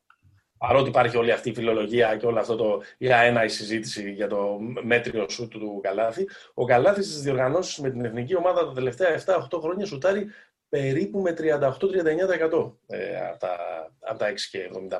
Εντάξει, πολύ διαφορετικό τώρα να μιλάμε για τουρνουά να μιλάμε μια ολόκληρη. Δηλαδή, Δημήτρη, άμα κάνουμε ένα bubble και πάει η Ευρωλίγκα το καλοκαίρι, λες λόγω εποχής να σου τάρει καλύτερα; Αλλά νομίζω ότι θα του ζητηθείς αυτή την ομάδα ε, να, να είναι απειλή από. Και θα τα βρει αυτά τα σουτ, δηλαδή αυτό είναι. Δηλαδή. Εντάξει, η Μπαρσελόνα έχει δουλέψει με τέτοιους παίκτες στο παρελθόν. Με Ρούμπιο, με Σάδα, πολύ σημαντικούς παίκτες. Ο Νίκ. Ε... Ο Κράτοβιτ έχει δουλέψει με αυτούς τους παίκτες. πολύ σωστό, πολύ σωστό. ε, ο Νίκ ε, ε, έχει μια καλή συνθήκη ότι πλέον με το πλωστάσιο που έχει γύρω του ε, μπορεί να επικεντρωθεί σε αυτό που είναι πολύ καλός, πολύ δυνατός, στο playmaking. Ναι. Δηλαδή πρέπει να είναι playmaker. Έχεις ναι. scoring instinct, έτσι. Φάνηκε στον Παναθηναϊκό. Αυτό είναι ένα παιδί που μπορεί να σκοράζει επίπεδο Ευρωλίγα. Ε, δεν θα του ζητηθεί αυτό να το κάνει, στο βαθμό που το κάνει σίγουρα όχι. Ε, θα επικεντρωθεί στο playmaking. Η... Το τροχοπέδι, ένα μικρό μείον της αβαντάς όλη αυτή την κατάσταση είναι ότι η Μπαρσελόνα παίζει volume position basketball. Δηλαδή θα πάει κατοχή με κατοχή, τρέχει όποτε έχει ευκαιρία και όποτε αναγνωρίζει, διαβάζει ο παίκτης στην καλή συνθήκη. Ε, ο Νίκ είναι παιδί ανοιχτού γηπέδου, έτσι, είναι breakmaker. Αυτό, αυτό θα γράψει και σίγουρα και στα νούμερά του. Ναι. Αλλά το ζήτημα είναι να μπορέσει να φτιάξει ε, ως αυτός που θα, θα διαχειριστεί το μεγαλύτερο όγκο αποφάσεων συνήθεια νίκη για όλη την ομάδα. Νομίζω ότι εκεί θα τον κρίνουμε, θα τον αξιολογήσουμε στο τέλος της σεζόν και όχι αν θα έχει τα νούμερα που είχε. Δηλαδή, ο Νίκ μπορεί να έχει 6-7 πόντους μέσω όρο, άλλες τόσες assist και να είναι το κλειδί. Ναι, ναι, ναι. ναι. ναι. Πάμε στην άλλη, στους άλλους Ισπανού. Να προσθέσω, συγγνώμη πάνω και να προσθέσω, είδες που είπαμε πριν. Ε, και ε, μου είπες πριν για το Σάντρο στο 1, είχαμε δει κάτι ανάλογο με τον Μπέσιτ πέρσι, με τον Χάγκα.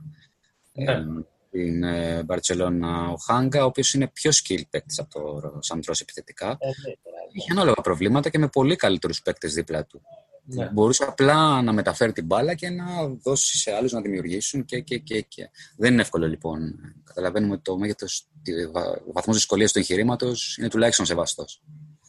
Ναι. Καραμάνι για ρεάλ, τι λες, τι έχεις να ρωτήσεις; Για ρεάλ έχω μια. Ε, ε, δεν καταλαβαίνω γιατί είναι λιγμένο ότι θα φύγει ο Καμπάτσο. Αυτό θέλω να. Δηλαδή, από εκεί ξεκινάει η χρονιά της Ρεάλ. Είναι λιγμένο ότι θα φύγει ο Καμπάτσο. Αυτό είναι. Καμπάτσο το... έχει... Ναι, Δημήτρη. Ο Καμπάτσο έχει ζητήσει δάνειο εδώ και μερικούς μήνες, αρκετούς μήνες. Mm-hmm. Ε, οπότε, ε, όταν, ναι, ε, δείχνει ότι είναι αποφασισμένος να φύγει, ε, να δοκιμάσει κάτι άλλο. Ε, είναι τεράστιο το πλήγμα, αν γίνει. Δεν είναι λιγμένο, γιατί είναι και τι θα βρει εκεί. Υπάρχει υπόσχεση, έχει πάρει την υπόσχεση. Δεν ξέρω από ποια ομάδα. Πάντως, ε, γενικά στην αγορά έξω κυκλοφορεί στην πιάτσα των Ατζέντιδων ότι έχει πάρει την υπόσχεση ότι ξέρεις, θα, θα γίνει το deal. Ε, γι' αυτό δεν αφήσανε και τον Λαμπροβίτολα αυτοί. Ε, και τον έχουν και, το, και τον ταλαιπωρούν τον άνθρωπο. Ναι. Και τον έχουν και τον ταλαιπωρούν. Ναι, Μαρτύριο ναι. είναι αυτό. Έφτασε σε σημείο, παιδιά, έμαθα και είπε ότι να μην, να μην του καλύψουν ένα ελάχιστο, δηλαδή το ποσό ήταν πολύ μικρό για να τον αφήσουν ελεύθερο κάπως. Ήθελε να φύγει ο Λαπροβίτολα. Εμένα αυτό που με προβληματίζει πάντως λίγο στη Real, βλέποντας λίγο το, το roster, επειδή την είδα ε, ότι την είχες και πολύ ψηλά στα, στα ranking σου, είναι ότι είναι αυτή η συνταγή. Είναι μια ομάδα ε, με κουλτούρα, μια ομάδα που ξέρει να παίζει winning basket, μια ομάδα που είναι πολλά χρόνια μαζί. Δεν, δεν τα συζητάμε όλα αυτά. Είναι ένα φανταστικό πρόγραμμα ε, που εμένα με τρελαίνει το γεγονός ότι βγάζει και συνεχώς νέα παιδιά. Ε, Λούκα τον ελένε και όλα τα παιδάκια κλαίνε, αλλά και, και πολλούς ακόμα. Αλλά ποια είναι 9 στους 16 από το ρόστερ που βλέπουμε ε, καταχωρημένο για φέτος από 30 και πάνω; Ναι. Ξέρεις πάνω λένε ότι τα γεράματα είναι σαν να σκαρφαλώνεις ένα βουνό. Και στην περίπτωση της Ρεάλ ισχύει. Δηλαδή, όσο ανεβαίνεις, λιγοστεύουν οι ανάσει σου, αλλά έχεις πιο εκτενείς παραστάσεις και εικόνες. Μεγαλύτερη σοφία. Ο τρόπος που βλέπεις. το ξέρω το καλύτερο μπάσκετ της ζωής μου παίζω τώρα, λίγους μήνες πριν τα 40. Είμαι σίγουρο. Είμαι σίγουρος. λοιπόν, ε, Όντως, ε, νομίζω ότι λόγω όλου αυτού του star quality που έχει η Real και, και, και, και με όλους αυτούς τους super παίκτες, έχει υποτιμηθεί λίγο η παραγωγική της διαδικασια όχι στο ότι αναδεικνύει, γιατί μπορεί να πάει πολύ safe, ε, ανάλογα με αυτούς που διαλέγει. Διαλέγει, π.χ.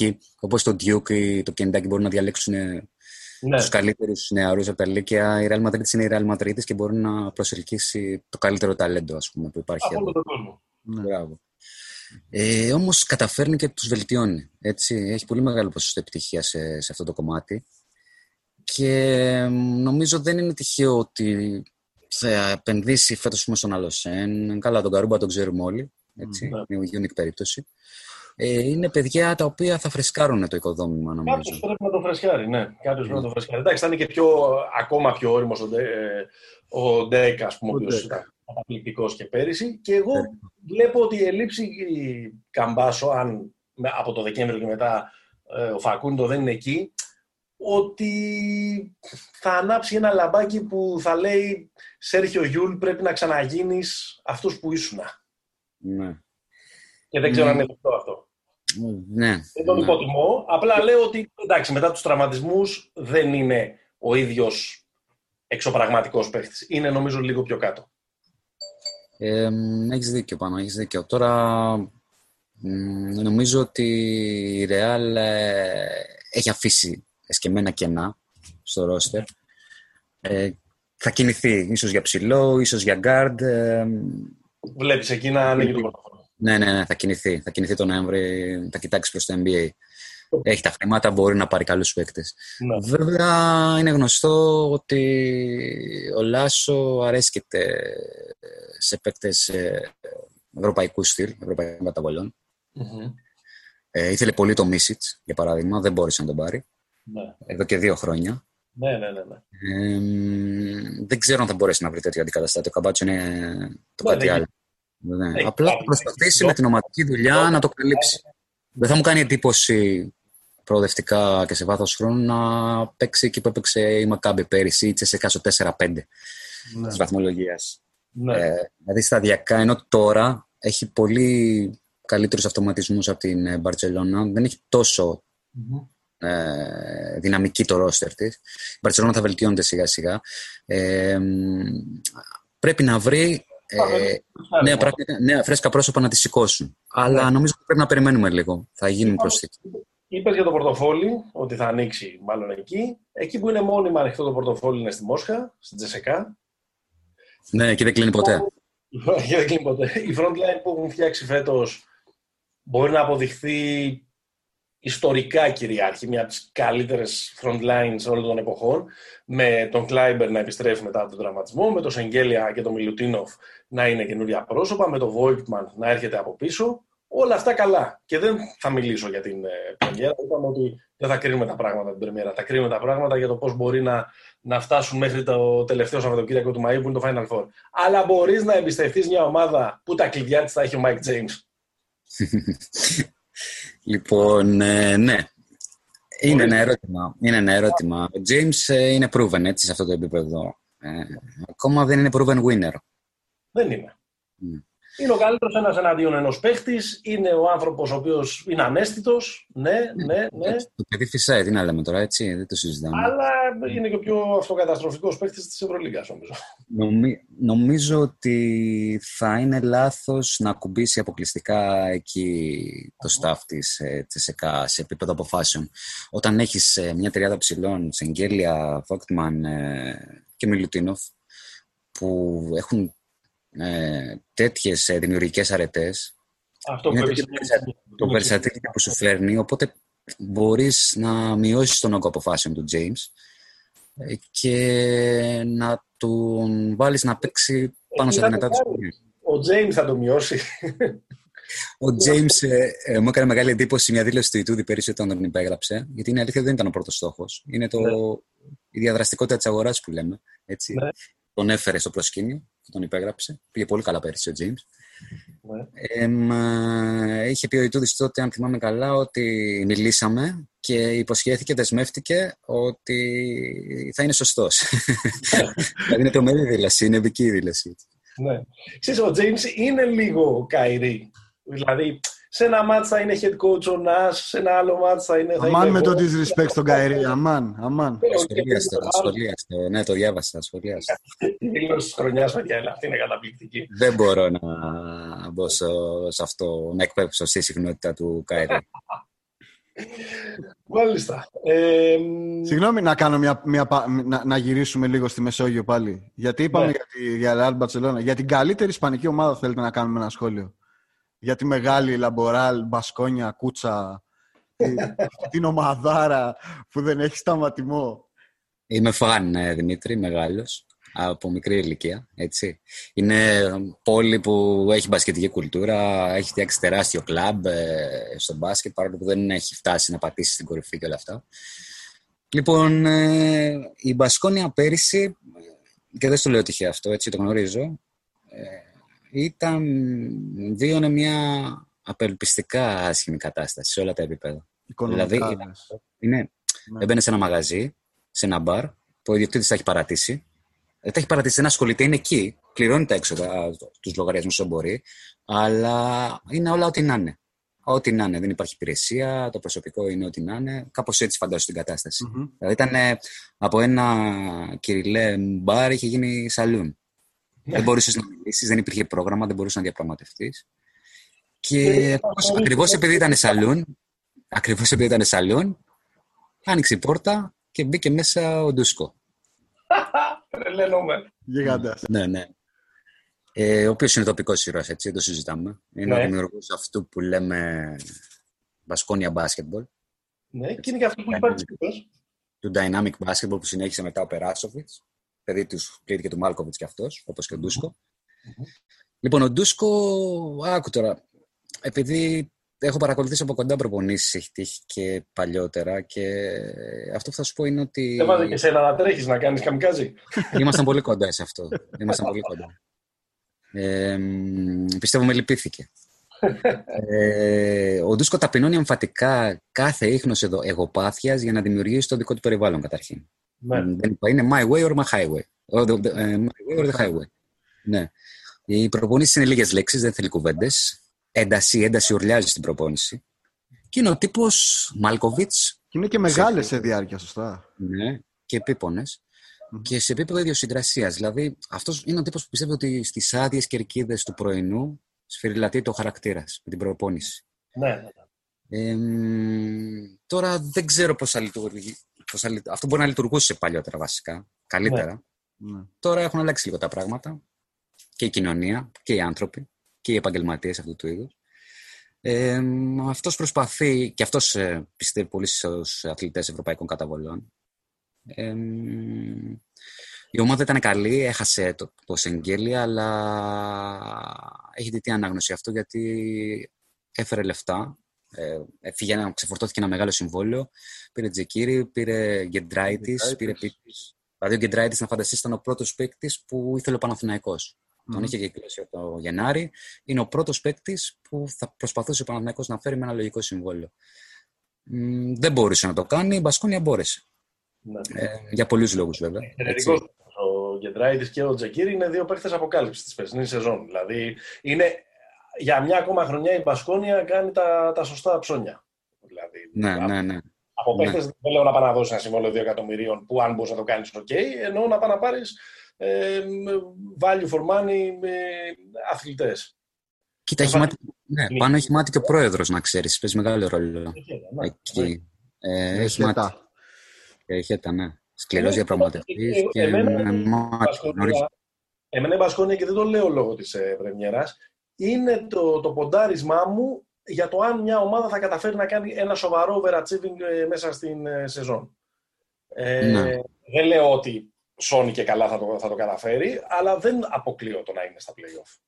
Πιστεύω ότι ναι, σίγουρα. Στο Final Four να μην είναι, παιδιά.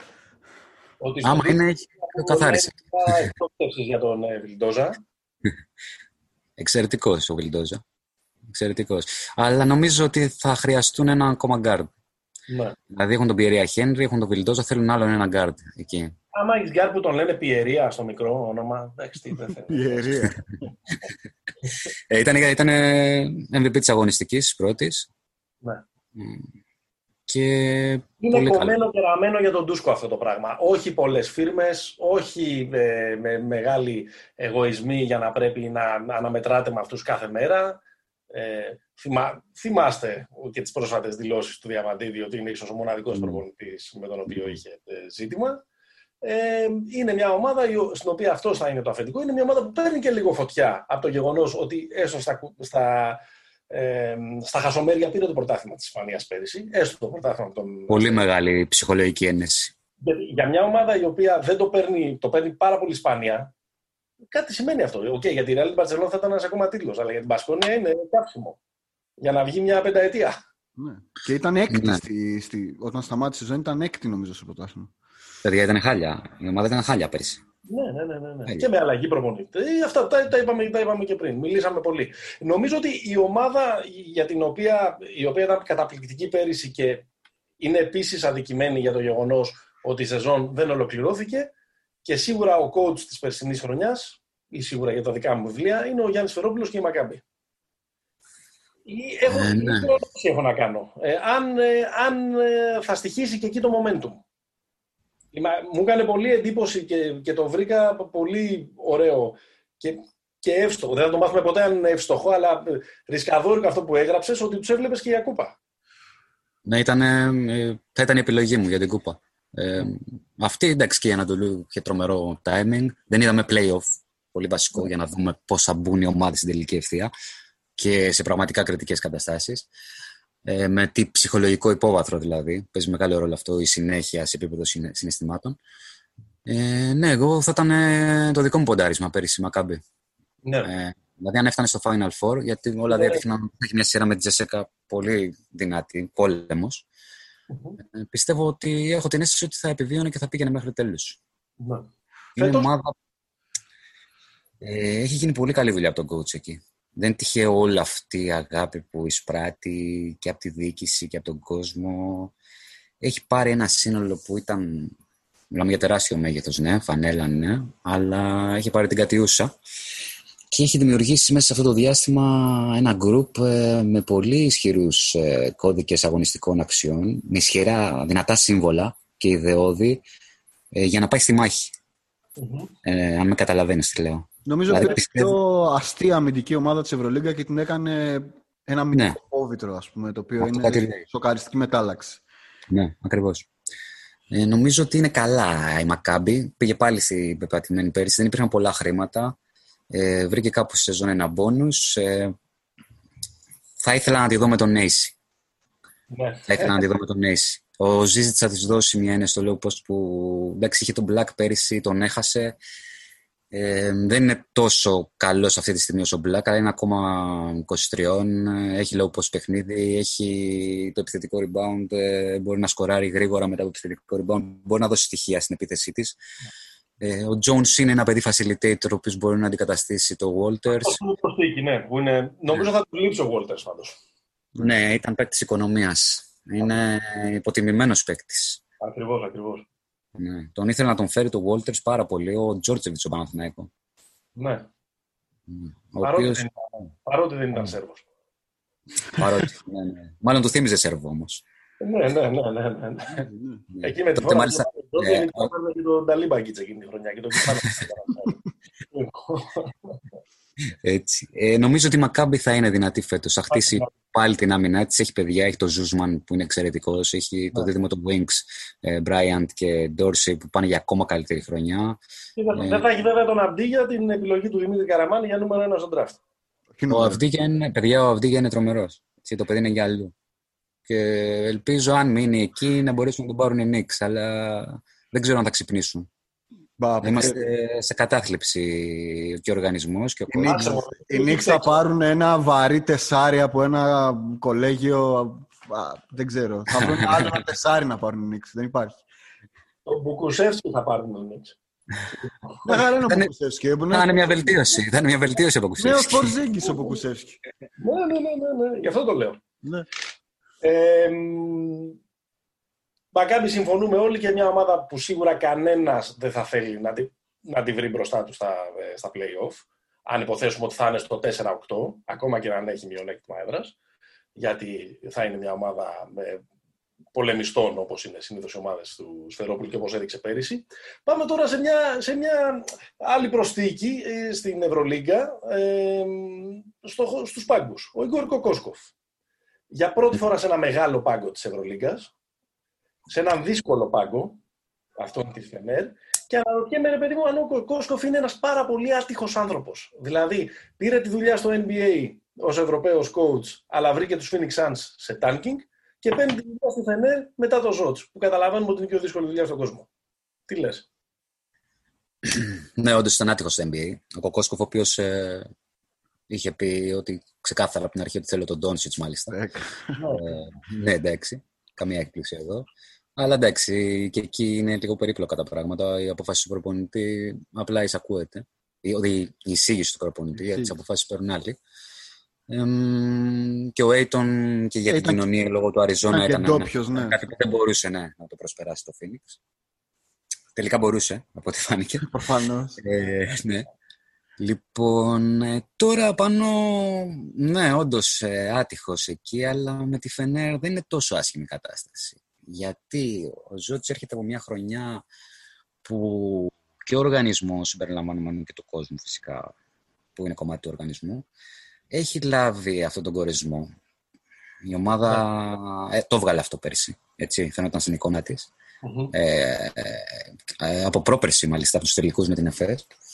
Fuck you, ζητάτο με. Fuck you, ζητάτο με. Ναι, ναι. Ε, έκανε ό,τι μπορούσε ο άνθρωπος. Ε, παιδαγωγικές μεθόδους, ε, ενεργοποίησε παιδαγωγικές μεθόδους της παλιάς προσικής σχολής που λέγαμε για το Βογιώσεβιτς παλιά. Έτσι. Ε, λοιπόν, ε, νομίζω ότι εντάξει, είναι εξαιρετικός προπονητής, δεν το συζητάμε. Ναι. Αλλά επίσης είναι και rookie για την Ευρωλίγκα. Ναι, ναι, ναι. Ε, Είναι σημαντικό αυτό. Θέλει κι αυτός το χρόνο του. Είναι νέο οικοδόμημα η Φενέρ. Έχουν πέσει λίγο οι απαιτήσεις του κοινού. Πραγματικά ήθελε να φέρει κάποτε ο Δημήτρης Γιανακόπουλος στον Παναθηναϊκό. Τον ήθελε αληθινά να τον φέρει. Δεν ήταν. Ναι, ναι. Ε, ο, ναι, ο Δημήτρης Γιανακόπουλος ήθελε και παλιότερα ε, το Σάρας ε, ναι, σε πολύ νεαρή ηλικία πριν πάει βοηθός της Άλκηρης. ναι, ναι. Ε, Πάντως Ναι. δεν μ' αρέσει πολύ η ομάδα της της Φενέρ. Μου φαίνεται ότι έχει πολλούς παίχτες στοιχήματα, πολλούς παίχτες που δεν έχουν εμπειρία από υψηλό επίπεδο ε, Ευρωλίγκας. Δεν μου φαίνεται ότι είναι για πολλά. Όσο καλή δουλειά και να κάνει ο Κοκόσκοφ. Δεν ξέρω. ο, Κοκό, ο Κοκόσκοφ ε, το στυλ του έχει κοινά με το αντίστοιχο του David Platt. Είναι αμερικανικών καταβολών. Ε, το μπάσκετ που πρεσβεύει. Έτσι. Ε, θέλει τους guard slashers. Γι' αυτό και πήγε στον Brown κατευθείαν. ε, όπως και ο Blatt. Ε, ε, παίζει read and react επίθεση. Ε, είναι πολύ γεμάτο το roster του. Ε, δηλαδή, αν δεις ότι σε κάθε θέση έχει πολλές λύσεις. Βλέπεις, έχει παιδιά, έχει τρίτο ψηλό τον Τουβερίογλου, έχει τον Μαχμού, τον πέμπτο γκάρντ, έχει λύσεις. Ε, το θέμα είναι ότι πρέπει να γίνει μια σαρωτική αλλαγή στις συνήθειες των παικτών που έχουν μείνει, γιατί μιλάμε σε κάτι τελείως διαφορετικό. Θα πάει σε τελείως διαφορετικό μπάσκετ από αυτό του Μπράντοβιτς. Ναι. Θα πάει να χτυπήσει το transition, ε, θα βασιστεί στα ορμαία αμφιρτά και όχι στη σκέψη και στη λογική, Ναι, ναι, ναι, ναι. την οποία ο Ζότ δαμάζει τα ορμαία αμφιρτά. Ε, είναι ερωτηματικό. Έχει την ποιότητα να μπει στην οκτάδα. Δεν θα μου κάνει εντύπωση καθόλου να τη δω εκτός οκτάδας. Ναι. Ε, παρόλο που έχει ποιότητα, δηλαδή έχει πολύ καλά στοιχεία με το Βέσελη σαν δημιουργό. Ε, ο Έντι μπορεί να λειτουργήσει ως shooter στο transition για την επίθεση του Κοκόσκοφ. Ε, έχει και στοιχήματα. Ναι. Ε, πήρε παίκτες ε, που ήταν περιζήτητοι παρόλα αυτά στις, ε, στη δεύτερη βαθμίδα των ομάδων της Ευρωλίγα. Εντάξει, και μην ξεχνάμε Ναι, ότι, ναι. έχει, και, ότι έχει και ένα ε, σασί που παραμένει πολύ ισχυρό με Ντεκολό και Βέσελη. Ακριβώς, ακριβώς, ακριβώς. Δεν, δεν πρέπει να το, ε, να το υποτιμούμε αυτό, αν και εγώ δεν θα έβαζα τα λεφτά μου εκεί. Μου έκανε εντύπωση ε, το πόσο ψηλά είχε στα power rankings στη Zenit του, του Πασκουάλ. Όχι γιατί δεν είναι καλή ομάδα ή δεν έχει ένα καταπληκτικό ρόστερ, αλλά επειδή είναι πολύ καινούρια ε, Ναι. ομάδα. Μέχρι να ε, στεγνώσει το μελάνι, θα λέγαμε. ας Και πούμε. δικαίωση πρώτη αγωνιστική όμως. Ναι, ήρθε το πρώτο μπαμ. Ναι, εντάξει, είναι απλά η πρώτη αγωνιστική και φες για Ανατολού πέρυσι, παιδιά, στο ξεκίνημα δεν έπαιζε. Μπαρσελόνα, την είχε. Δηλαδή, ίδρυσε να κερδίσει την Άλμπα μέσα στην Τουρκία, αν θυμάσαι την παράταση, στον Πόντο είχε κερδίσει, αν θυμάμαι καλά. Σωστό. Ε, ήταν καλή ευκαιρία για τη Zenit. Ε, Τέλος πάντων, ε, λόγω του staff ε, είχα την ευκαιρία να ζήσω από λίγο πιο κοντά όλο αυτό το χτίσιμο του φετινού ρόστερ και τα προβλήματα που προέκυψαν και τις ανησυχίες και όλα αυτά. Ε, ε, έγινε πολύ καλή δουλειά. Μμμ. Ε, είναι καλή ομάδα, έχει κενά. αν διαφε- ε, δεν το συζητάμε αυτό. Ε, σίγουρα ήθελε extra guard, ε, έναν ακόμα ψηλό πιθανόν και αυτό το, το βάθος θα μετρήσει διπλά φέτος. Δηλαδή θα δυσκολευτεί να καλύψει ε, π.χ. αν χάσει τον Μπάνκος, ε, είναι άλλη ομάδα. Εντάξει, Ε, ναι. δεν έχει εναλλακτικές πηγές δημιουργίας. Ε, ο Γκουντάιτς επίσης είναι σημαντικό να έρθει γρήγορα στο επίπεδο που ήταν πριν 1,5 χρόνο. Αυτόν, αυτόν τον, ε, τον φοβήθηκε ο Μεσίνα και τον άφησε να φύγει. Ότι δεν θα γυρίσει σε αυτό το επίπεδο, λες. Είχε συμβόλαιο ο Γκουντάιτης για τη φετινή σεζόν, αλλά ε, ναι, φοβήθηκαν τον τραυματισμό του. Ήταν ένα συμβόλαιο του ενός εκατομμυρίου Εμ, και ε, κράτησε τον Ταρτσέφσκι, Ναι. ο οποίος είναι νέο παιδί, ε, καλοπροπονημένο, τρομερό φυσικό πακέτο, πιο νέος, πιο καλύτερη στάμινα, καλύτερο conditioning. Και άφησε το Γκουντάιτις. Και ήθελε κάτι διαφορετικό, ήθελε κάτι διαφορετικό στο 5. Μετά τον το τζίμπησε ο, ο Τσάβι τον, ε, και ο Μάνος στην, ε, στην Αγία Πετρούπολη τον Γκουντάιτις, ο οποίος αν είναι καλά είναι. Ναι, Μέσα. είναι σούπερ, σούπερ, σούπερ αν είναι καλά. διοργάνωση. Ε, Θα με ήθελε- πολύ. Ή αυτόν τον Black θέλανε, απλά ο Black ε, ήταν ξεκάθαρος με όλες τις ομάδες της Ευρώπης ότι θα κα- κοιτάξω για NBA και μετά. Ναι. Που θα ερχόταν με τα ίδια χρήματα. Εκεί γύρω στα 950-930. Την βλέπεις δηλαδή την, ε, την ε, Zenit να είναι πολύ ε, γερή υποψηφιότητα για την Οχτάδα. Ε, έχει αρχίσει και χτίζει μια σωστή κουλτούρα παρόλο που είναι πολύ, σε πολύ πρώτο επίπεδο οργανισμός. Δηλαδή πράγματα που ε, σε έναν οργανισμό όπως ο Ολυμπιακός ή ο Παναθηναϊκός στην Ελλάδα εντάξει, είναι δεδομένα θεωρούμε, δεν είναι εκεί. Ναι. Ε, μ, οι υπεύθυνοι λειτουργούν διαφορετικά. Είναι λίγο. Κα- Καταλαβαίνω ότι, είναι, ότι, ότι πάει να χτίσει μέσα σε χρόνο ρεκόρ, ας πούμε. Εντάξει, το κάνει αυτό ο Ναι. Πασκουάλ. Το, μόνο για τον οποίο δεν μπορείς να, το μόνο για το οποίο δεν μπορείς να τον κατηγορήσεις είναι ότι δεν κάνει το housekeeping στις ομάδες που, ε, που Ναι. βρίσκεται. Είναι πολύ νοικοκύρη. Πολύ Πάει σωστό. ότι πάει να χτίσει πολύ γρήγορα αυτό που παλεύει να χτίσει χρόνια η Χίμκι και δεν τα καταφέρνει. Ναι, πολύ σωστό. Και Η φέτος Χίμκι- είναι μια ομάδα, δε- με μια ομάδα η οποία και να επιστρέψουν όλοι αυτοί που έλειπαν. Δεν ξέρω, μου φαίνεται πολύ μισθοφορική ομάδα. Μου φαίνεται ότι ο Ναι. Κουρδινάιτης είναι το νούμερο ένα υποψήφιος για να απολυθεί. Δεν νομίζω ότι η Χίμκι παίζει για να κερδίσει. Η Χίμκι Ναι. παίζει για, για άλλα πράγματα, ρε παιδί μου, για τη χαρά της ζωής. Είναι προσφορά, προσφορά, προσφορά στην τέχνη και στο άθλημα. Ναι, Ναι, ναι, ναι. ναι. Και, αυτοί, και αυτοί στις κερκίδες χιν, κι, χιν. Ναι, ναι. Ε, παιδιά, είναι πολύ unique ε, η κατάσταση στον οργανισμό. Λέγαμε τότε που πήγε ο coach Μπαρτζόκας εκεί ότι πρέπει να αποβάλουν το χωριατισμό από μέσα τους που τους ε, χαρακτήριζε σε, θε- σε σχέση με την Τζεσεκά, για παράδειγμα, να αποβάλουν αυτό το, το κόμπλεξ του χωριάτη. Ε, η Χίμκι, ε, το όλο πρόβλημα, ας το πούμε, ξεκινάει από πάνω. Δηλαδή, όπως έγραψα και πρόσφατα στο Κουπφέλλας, οι τύποι θέλουν χαηλίκια. Δηλαδή, αν Ναι. πας να τους πεις σαν προπονητής ότι, κοίταξε να δείτε, δεν θέλω παίκτη με 1,5 εκατομμύριο, θέλω έναν ταπεινό παίκτη των 500.000, ο οποίος είναι τρεις φορές καλύτερος γιατί θα μας κάνει αυτά και αυτά και αυτά. Θα σου κλείσουν την πόρτα στη μούρη. Ναι. Θέλουν χαηλίκια, δηλαδή θέλουν. Ναι, το τρόπο τραπέζι θέλουν. Και να, Ναι. και να ρώνουν τα λουλούδια. Ναι, ακριβώς, ακριβώς. Τώρα πρόκειψε το πρόβλημα με τον Γιώβιτς, ο οποίος είναι πολύ κομβικός παίκτης.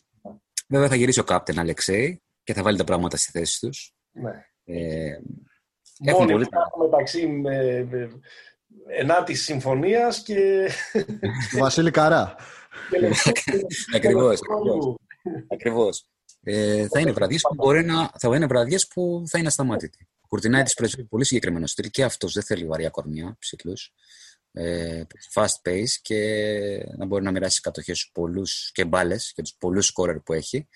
Αλλά παιδιά, στην άμυνα έχουμε φτάσει σε σημείο, φτάσανε σε ένα σημείο πέρυσι, γιατί το ξέρω από παίκτη της Κίμικη, και στα ball screen τους έλεγε βάλτε το μυαλό σας να δουλέψει και αποφασίστε εκείνη την ώρα τι θα επιλέξετε. Τι άμυνα ναι, ναι. Ε, οι Αμερικάνοι το κοιτάζαν σαν εξωγήινο βέβαια, γιατί του λέγανε εξή. Ξέρεις, ε, coach, συμμετέχουμε δύο. Πρέπει να έχουμε συνεννοηθεί, τι θα κάνουμε. Χωρίς να θέλω. Ε, να... θα το δείτε αυτό.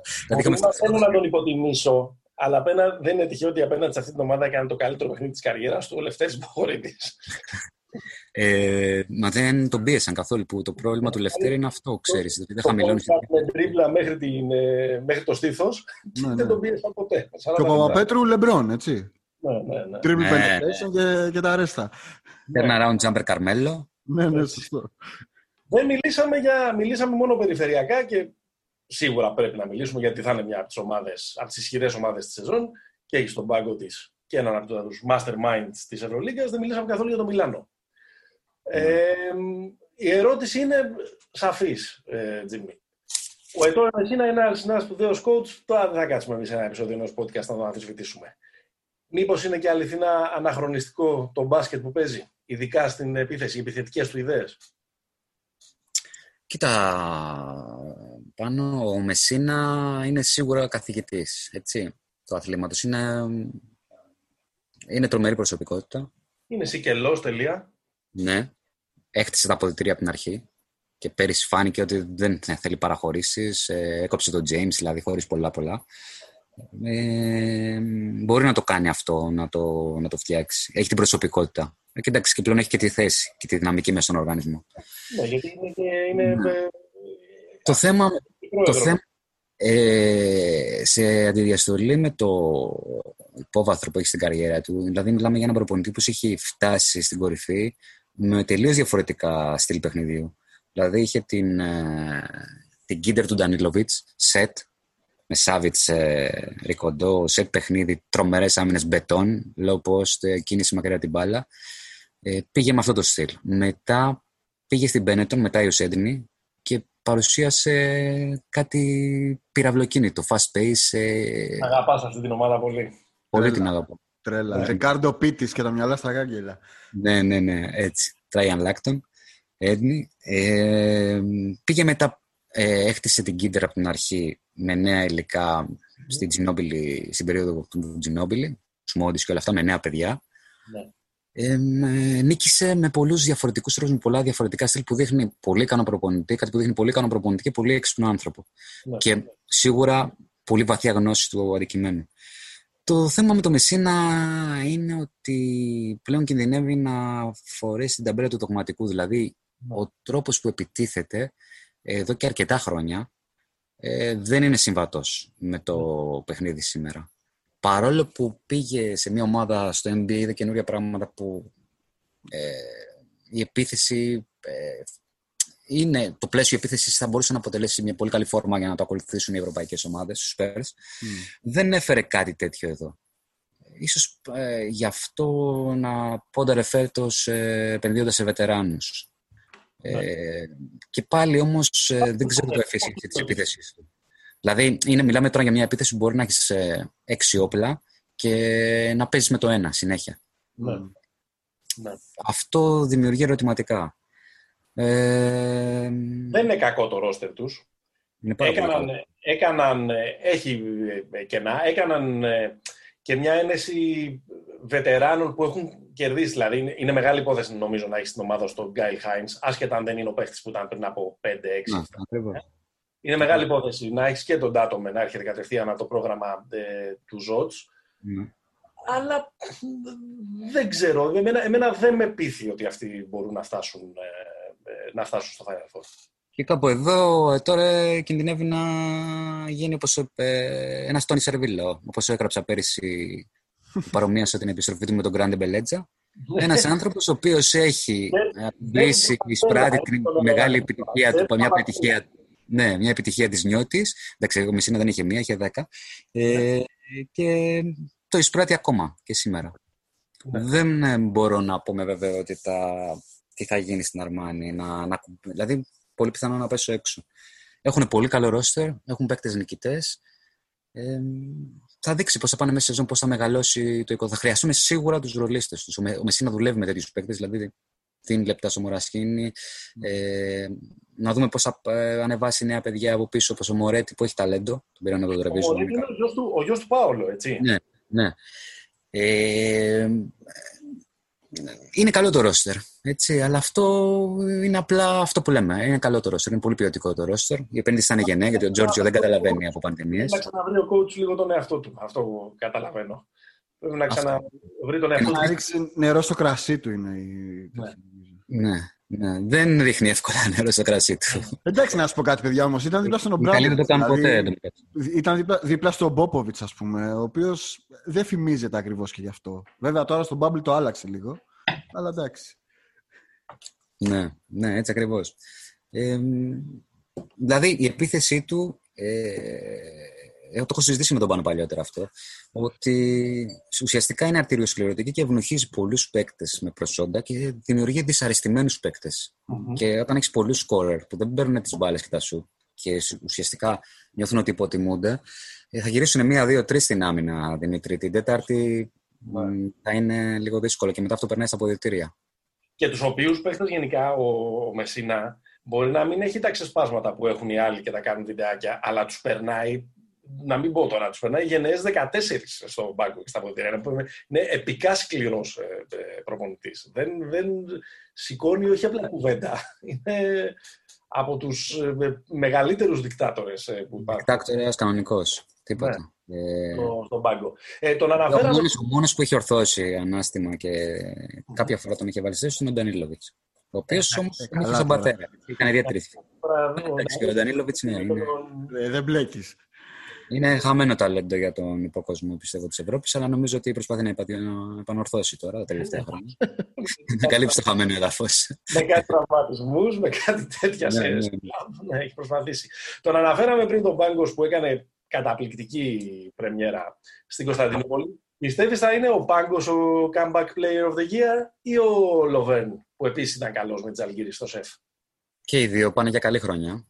Ναι. Ε, Κοιτάξτε. Ενδεχομένως και ο Νέντοβιτς μπαίνει σε αυτή την κουβέντα. Ναι, ναι, και ο Νέντοβιτς μπαίνει σε αυτή την κουβέντα. comeback player of the year. Ναι, και ο Νέντοβιτς. Ε, ο Πάνκος νομίζω ότι είναι το, το πιο safe ποντάρισμα. Ναι. Ε, είναι ένα παιδί το οποίο διψάει και ζει για τον μπάσκετ. Ε, είναι το μυαλό του εκεί. εκεί. Ε, έχει, πνευματικά είναι πολύ καλά, έχει όλο το υπόβαθρο για να δουλέψει με έναν προπονητή απαιτητικό. Ε, του κόστησε όλο αυτό ε, που έγινε στη Βαρκελόνη και θέλει πολύ να παίξει μπάσκετ. Ναι. Ε, ήταν ο πρώτος παίκτης που, συζητώντας στο κουφέλα με τα παιδιά, που τους είχα πει ότι είναι ο πρώτος παίκτης που θα ήθελα για τον Παναθηναϊκό. Απλά η τιμή το ανέβηκε πολύ. Ε, δεν μπορείς Παναθηναϊκός να δώσει, ας πούμε, π.χ. παραπάνω από, 7, από 700. Αυτός πήγε στα 950 και έχει και μπόνου στόχων στη Zenit. Ε, ναι, νομίζω ότι είναι. Δεν μπορείς να τα βρεις να, να, ποτέ. Όχι, όχι, σίγουρα σίγουρα. Και ο Λοβέρν θα κάνει καλή χρονιά. Ε, φαίνεται ότι του πάει η Ζάλγερης. Ναι, ναι, ναι, Έχει, ε, είναι ευκαιρία να, να θυμηθεί κάποια πράγματα, να βγάλει πάλι κάποια πράγματα προς τα έξω του παίκτη που πήγε στο NBA. Ναι. Ε, Καραμάνι, τι, τι άλλο έχουμε; Υπάρχει αυτή η ομάδα που κάθε χρόνο... Περίμενε. Δεν ξέρω τι να, τι να ρωτήσω για αυτήν ε, ή τι να σχολιάσω. Γιατί νομίζω ότι είναι απλά μέρος του, του ντεκό κάθε χρόνο. Είναι η Βαλένθια. Ναι. Σεζόν μπαίνει, σεζόν βγαίνει, εκεί. Δέκατη, εντεκάτη. Είναι, ο Ντούμπλεβιτς είναι ο Βούτσεβιτς. Και η Βαλένθια είναι ο Ορλάντο Μάτζικ. Έτσι, έτσι, έτσι. Έτσι ακριβώς. Πολύ σωστός. Ε, η Βαλένθια είναι οργανισμός πρότυπο, τρομερή πόλη. Ναι. Και πόλη των σπορ. με ιδιαίτερη κουλτούρα. Ο κόσμος τα ζει, τα σπόρια, το στηρίζει, ναι, ναι. Και είναι από τις λίγες, από τα λίγα κλαμπ στην Ευρώπη που λειτουργεί ως πρόγραμμα. Δηλαδή παίρνουν παίκτες που είναι fit για τον οργανισμό. Προωθούν ε, τον, ε, τους ε, ε, assistant σε πρώτους και σε διοικητικό επίπεδο και τώρα με τον Πονσαρνάου. Ε, γενικά δουλεύουν στα πρότυπα του αμερικανικού σχολικού αθλητισμού και αυτό μου αρέσει πάρα πολύ εμένα ε, προσωπικά. Ο, τώρα η Βαλίκια παραδοσιακά στερείται κινητού. Στερείται αυτού, αυτών των intouchables για να σπάσει τα στεγανά της και να κάνει το βήμα παραπάνω. Το έκανε μια χρονιά με το πρωταθλημα στην Ισπανία πρόσφατα. Ε, είναι λίγο soft η νοοτροπία τους. Ναι. Και ίσως γιατί προσπαθούν να λειτουργούν τόσο καλά ως οργανισμός και προς τον πελάτη οπαδό, που προσπαθούν να του δώσουν ένα καλό θέαμα mm. και, να, και προέχει αυτό και να δημιουργήσουν μια υγιή κουλτούρα ε, ναι. γύρω από την ομάδα και το τμήμα. Και αυτή για τη ε, χαρά του αθλήματος, αλλά, αλλά πιο ωραίο πρότυπο από τη Χίμη, ρε παιδί μου. Ναι, ναι. Ε, άλλο πρότυπο, ε, δυτικός ορθολογισμός. Σωστό. Ένα ωραίο το άλλο, είναι, το άλλο είναι τα έγκατα του ρωσικού ψυχισμού. Σωστό. Από στη στέπα, δηλαδή, χάνεσαι. Ε, Εντάξει, μια κουβέντα για τον Αΐτο, ρε Μένεγε, ναι, δηλαδή... Είσαι ο μεγαλύτερος εν Ελλάδη λάτρης του μεγαλύτερου loser στην ιστορία των Final Four. Οπότε ναι. θα ήθελα και, το, και το σχόλιο ενός άλλου ανθρώπου για τον Αΐτο Ρενέσες. Δεν θα πω τίποτα εγώ. Απλά θα τον βάλω ε, ως τίτλο στη συζήτηση. Κοίτα, ο Αΐτο ε, έχει δουλέψει σε μια εποχή όπου η πληροφορία αναφορικά με το άθλημα ήταν περιορισμένη και η βελτίωση ερχόταν μέσα από τη βιωματική διαδικασία, Δημήτρη. Ε, ο τύπος είναι σοκαριστικά καλός. Ε, ο κόσμος δεν μπορεί να το καταλάβει πόσο καλός είναι. Πιστεύεις στο σύστημα, στο πρόγραμμα. Είναι Νταντώνη. Ε, ναι, είναι ο Νταντώνη της, ε, το έχουμε πει, είναι ο Νταντώνη της Ευρώπης. Ε, με την έννοια ότι στο σύστημά του, ε, γιατί παίζει υπάρχουν προπονητές που παίζουν με plays, το 90%-80%. Υπάρχουν προπονητές οι οποίοι έχουν σύστημα, όχι με την έννοια το ε, των offenses, των ολοκληρωμένων. Δηλαδή, όταν, λέγαμε, όταν είχε έρθει ο Μπλάτ εδώ και εμείς μιλάγαμε για principle των offense, ο Μπλάτ παίζει ε, κάτι που σχολιάστηκε τον τύπο, αλλά νομίζω ότι γίναμε ρεζίλη στον άνθρωπο, γιατί είναι δείγμα αμάθειας. Μη μάθειας, αμάθεια, πείτε το όπως θέλετε. Στην Ευρώπη δεν παίζουμε offenses ολοκληρωμένες δηλαδή motion offense, παίζουμε η Princeton offense που παίζεις αυτό, κάνεις αυτό, ό,τι και να γίνει, ανεξάρτητα από το τι παίζει ο αντίπαλος και τι σύστημα έχει στο παρκέ. Ο Μπλάτ, ας πούμε, έπαιζε Princeton ε, plays βασισμένα στις αρχές της επίθεσης. Το play ε, είναι σε δράση. Δηλαδή, για να το κάνουμε πιο. Ναι, ναι, ναι. το κάνουμε μετάλλερα. Είναι δράση. Η επίθεση είναι μια ολόκληρη επίθεση που διαρκεί καθ' όλη τη διάρκεια της, ε, των χρονομέτρου. Ε, και περιλαμβάνει συγκεκριμένες κινήσεις. Κόβεις εκεί, πας εκεί, κάνεις εκεί. Λοιπόν, ο Αίτο. Μπράβο. Ο Αίτο έχει αυτό το σύστημα. Ε, παίζει, παίζει επιθέσεις. Και έχει και plays, αλλά είναι καθαρά ε, construct πάνω σε μια φιλοσοφία. Ε, πρεσβεύει, είναι πολύ μοντέρνος, πρεσβεύει την ταχύτητα εκτέλεσης και ανάπτυξης που παραδοσιακά χαρακτήριζε την Ισπανική σχολή, ε, την έχει προσαρμόσει στο σύγχρονο μπάσκετ. Και γι' αυτό βλέπετε ότι μπορεί να κρύψει και τις αδυναμίες των παικτών. Δηλαδή, παίκτες που κάνουν τρομερά νούμερα στο σύστημά του, ε, εκτός αυτού δεν είναι τόσο καλή. Και να βελτιώσει και παίκτες. Δηλαδή, ε, νομίζω ότι πάνω, ε, συζητάγαμε πρόπερση για τον προπονητή της Εθνικής και λέγαμε ότι okay, να τον φέρουμε να αλλάξει το DNA της παραγωγικής διαδικασίας. Δηλαδή, σκέψου τώρα παιδιά Χαραλαμπόπουλο, Κόνιαρη, ε, Λούτζι, με αυτόν τον προπονητή. Ε, ναι, είναι ε, μια φιγούρα που στο, που στο τέλος της συζήτησης για αυτόν δεν υπάρχει τι γράφει το ταμπλό, ποιο είναι το τελικό αποτέλεσμα. Δεν περιμένει κανείς από την Άλμπα φέτος να πάει στα play-off ή να, ή να κάνει κάτι. Αλλά είναι σίγουρο ότι και ωραία θα παίξει και είναι και σίγουρο ότι θα δούμε δύο-τρία ε, φιντάνια. Δεν έχω τσεκάρει το Φοντέκιο που έγραψες, περιμένω να τον δω. Ναι, ο Φοντέκιο εντάξει είναι σχετικά γνωστός. Θα τον δεις. Ε, ουσιαστικά ήρθε να αντικαταστήσει τον Γκέντραϊτις. Ναι. Ε, Διαφορετικός λίγο παίκτης. Ε, πιστεύω θα παίξει καλά ε, ναι. στο σύστημα. Ε, και για να σου ολοκληρώσει τώρα για τον Αίτο, ο τύπος αυτός, αν ήταν, είχε πάρει το βήμα και είχε ασχοληθεί και είχε μπει στη βιομηχανία του κολεγιακού αθλητισμού στην Αμερική, μπορεί να ήταν ε, κάπου ναι. εκεί με αυτούς τους μεγάλους. Έτσι. Δηλαδή θα τον έβλεπα σίγουρα βάσει στυλ και ιδιοσυγκρασίας κάπου στη δυτική ακτή, όχι στα παραδοσιακά ναι. μεγάλα προγράμματα της Ανατολικής. Δηλαδή τον έβλεπα ή στις κεντρικές πολιτείες, Αϊόβα, Οχάιο, ή σε κάποιο Όρεγκον, στη δυτική ακτή, κάπου εκεί. Ε, ε, θα έκανε UNLV, ίσως. Ναι, μπορεί. Θα έκανε παπάδες. Εντάξει, ο τύπος είναι τρομερός, είναι δάσκαλος. Ναι. Θα μπορούσε να έχει κάτσει εκεί σε ένα, σε ένα μπάγκο 30 χρόνια και να έχει δώσει 25, 25 first rounders στο, στο NBA. Ναι, ναι, ναι. Ε... Και να ήταν στην πολιτεία πρώτα αυτός και μετά ο Θεός. Ναι. Ξέρετε την πολιτεία. Γιατί σε κάποιες πολιτείες ήταν ο Θεός και μετά αυτός. να μιλήσουμε και για έναν άλλον coach πριν, ε, πριν τελειώσουμε. Που εγώ κάποια στιγμή τον πίστευα πολύ, τον Σάσα Ομπράδοβιτ που επιστρέφει ναι. με, τον, με τον Ερυθρό Αστέρα. Και να σου πω γιατί τον πίστευα πολύ εκεί στα χρόνια του στην Άλμπα. Μετά mm-hmm. κάπως χάθηκε στη Ρωσία, κάπως δεν ξέρω, νομίζω ότι δεν είχε την εξέλιξη. Περίμενα δηλαδή ότι θα είναι ο επόμενος μεγάλος Σέρβος coach και επίσης πίστευα ότι θα τον δω κάποια στιγμή και σε ελληνικό πάγκο γιατί τέριαζε με το δικό μας grit and grind, ας πούμε. Ναι, Αλλά... ναι, ναι, ναι. πολύ σωστά. Οπότε έπεσα πάρα πολύ έξω. Πολύ σωστά πάνω. Και εγώ είχα ανάλογες προσδοκίες. Τον ξέρω προσωπικά τον coach. Ε, να ξέρεις ότι δεν είναι ο παραδοσιακός ε, Σέρβος coach. Δηλαδή, παρόλο που σου κάνει ότι ναι, το όλο το παρουσιαστικό, όλος ο τρόπος που αντιδρά και, και, και δεν είναι σε αγωνιστικές και προπονητικές συνήθειες ο παραδοσιακός Σέρβος coach. Δηλαδή δεν, δεν ε, δίνει τόσο έμφαση στα fundamentals, δουλεύει πιο πολύ ε, με θέλει καλοπροπονημένα σύνολα, πιστεύει στην ταχυδύναμη, ε, στο μπάσκετ, ε, του, να ισοπεδώσω τον άλλο με το φυσικό αθλητικό μου πακέτο. Ναι. Ε, είναι λίγο διαφορετικής κατεύθυνσης ο Σάσα. Ε, Όντως ε, θα μπορούσε να είχε περάσει και από τα μέρη μας, δεν έτυχε το timing. Mm-hmm. Πήρε και αυτός επιλογές, κάποιε του βγήκαν, κάποιε όχι. Είναι και λίγο μυστήριο τρένο, νομίζω. Είναι, είναι. είναι. Ενώ είναι ε, ενώ είναι αρκετά επικοινωνιακός και πάλι αυτό έρχεται σε αντιαστολή με τους Σέρβους προπονητές, είναι πολύ επικοινωνιακός. Ε, ναι, είναι λίγο μυστήριο Ρένο. Δηλαδή, χάνει λίγο και προπονητικά σε επίπεδο ανάπτυξη ομάδες του παίζουν. Ε,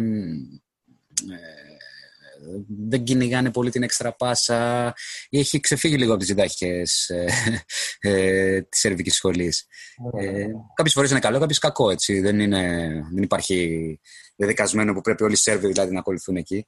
Απλά ήταν έκπληξη ότι ένα παιδί ακριβώς που βγήκε από τα σπλάχνα της σχολής πήγε λίγο αλλού. Τώρα ο Ερυθρός Αστέρας ε, είναι καινούρια κατάσταση. Κάποια στιγμή θα πήγαινε εκεί, έτσι, μαθηματικά ήταν βέβαιο. Ε, δεν θα έχει τον κόσμο. Είναι μεγάλο μείον για το συγκεκριμένο κλαμπ να μην έχει την έδρα. Ε, θα τον δούμε. Δεν ξέρω τώρα αν θα είναι ο coach ε, που θα κάνει το πιο δυνατό comeback. Γενικά τα πήγε και καλά στην αγορά. Ε, έκανε κάποιες κινήσεις που μου άρεσαν όπως ο Dope Reef που πήρε στον πάγκο, ήταν στις λίστες μας φέτος. Ε, πήρε το Hall, πήρε το, το Lloyd. Ε, θα δούμε πώς θα λειτουργήσει όλο αυτό. Τώρα ε, είμαι λίγο σκεπτικός για την περίπτωσή του. Ναι.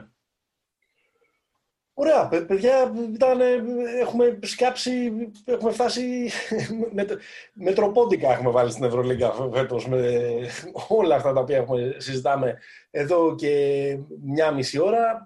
Δεν έχουμε εμβαθύνει μόνο στην Βιλερμπάν και στην Πάγεν, οι οποίες όμως έτσι κι αλλιώς νομίζω ότι ξεκινάνε ε, στην αφετηρία ως οι δύο πιο αδύναμες ομάδες ή ίσως οι δύο ομάδες που μάλλον θα παλέψουν για να αποφύγουν την ε, τελευταία θέση. Καραμάνης, πώς κλείνουμε; Θέλετε να κλείσουμε με μια ευχή να δούμε λίγο καλύτερους τελικούς NBA. Γιατί αυτό το πράγμα δεν... εντάξει, είναι λίγο αμαρτία.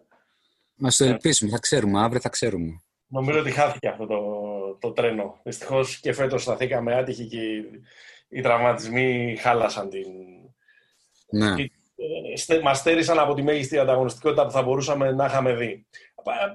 Αφού ανέφερε το NBA ο Δημήτρης, να, να κλείσουμε με αυτό. Αν ε, βλέπεις, εντάξει, είναι λίγο σικαία η ερώτηση γιατί την, την έχουμε συζητήσει στο τηλέφωνο πριν από δύο-τρεις μέρες, αλλά πόσο γρήγορα βλέπεις να έρχεται και στην Ευρωλίγκα αυτό το positionless μοντέλο του NBA που πια είναι λίγο πολύ ο, ο κανόνας των περισσότερων ομάδων; Ναι. Ε, κοίτα πάνω, το είχαμε συζητήσει, ναι, όντως, στο τηλέφωνο. Ε, είναι το καινούριο trend στην Αμερική. Ε, θα έρθει σταδιακά και στην Ευρώπη. Αλλά, κοίτα, υπάρχει, υπάρχει μια ουσιαστική διαφορά. Ε, το positionless basketball ε, δεν είναι εύκολο να απορροφηθεί αυτή τη στιγμή στην Ευρώπη με την έννοια ότι απαιτεί ε, skill players. Δηλαδή, όταν χαμηλώνεις σε μέγεθος, θες skill players. Ο μέσος NBA παίκτης είναι πολύ καλύτερος σε επίπεδο δεξιοτήτων από το μέσο παίκτη της Ευρωλίγκας. Ναι. Ε, το NBA γενικά και είναι απεικόνηση αμερικανικής κοινωνίας, ε, της ατομικότητας που υπάρχει στην αμερικανική κοινωνία. Ε, θα έλεγα λοιπόν ότι ίσως δούμε πρώτα φέτος κάποια αμυδρά σημάδια, αλλά θα πάρει λίγο χρόνο για να το δούμε όπως πρέπει.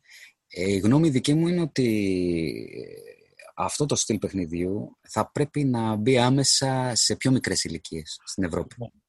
Ε, είμαι της άποψης ότι σε αυτές τις ηλικίες δεν πρέπει να φτιάχνεις point guards, δεν πρέπει να φτιάξεις centers, πρέπει να φτιάχνεις μπασκετμπολίστες. Ναι. Παιδιά που θα μπορούν να σουτάρουν, να πασάρουν, να βάλουν την μπάλα κάτω, να παίξουν οπουδήποτε στο παρκέ, μαθαίνοντας όλες τις θέσεις για να καταλήξουν μετά τι είναι, ανεξάρτητα το σωματότυπό τους. Ε, το positionless basketball φτιάχνει πιο well-rounded players, ας το πούμε έτσι. Δηλαδή παίκτες πιο, με καλύτερες δεξιότητες. Πιο ολοκληρωμένους. Πολύ σωστά, Δημήτρη. Πιο ολοκληρωμένους.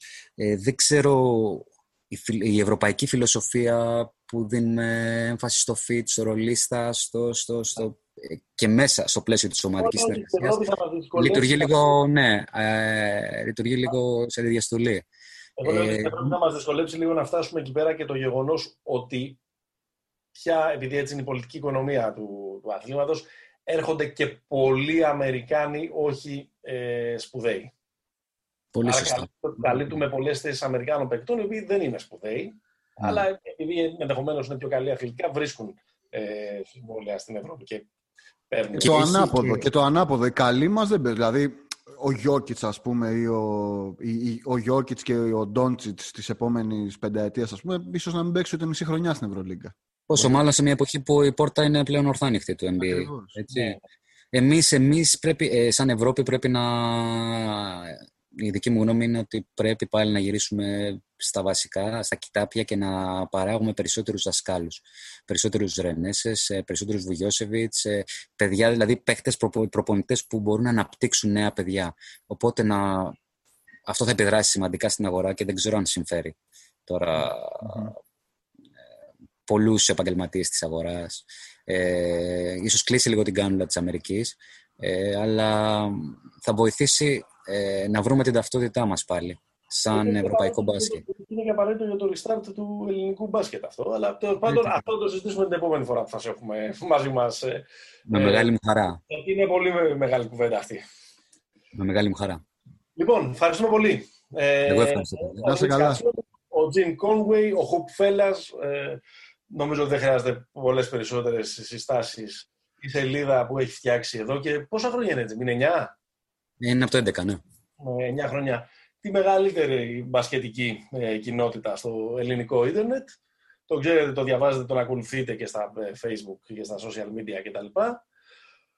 Δημήτρη μου. Παναγιώτη μου. Παιδιά μου.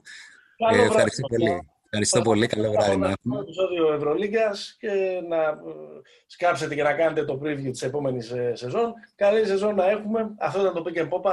Μας ακούτε σε όλες τις ε, πλατφόρμες. Αν σας αρέσει αυτό που ακούτε, μας αφήνετε και μια πεντάστερη κριτική γιατί βοηθάει. Και τα λέμε την επόμενη φορά. Γεια χαρά. Γεια χαρά.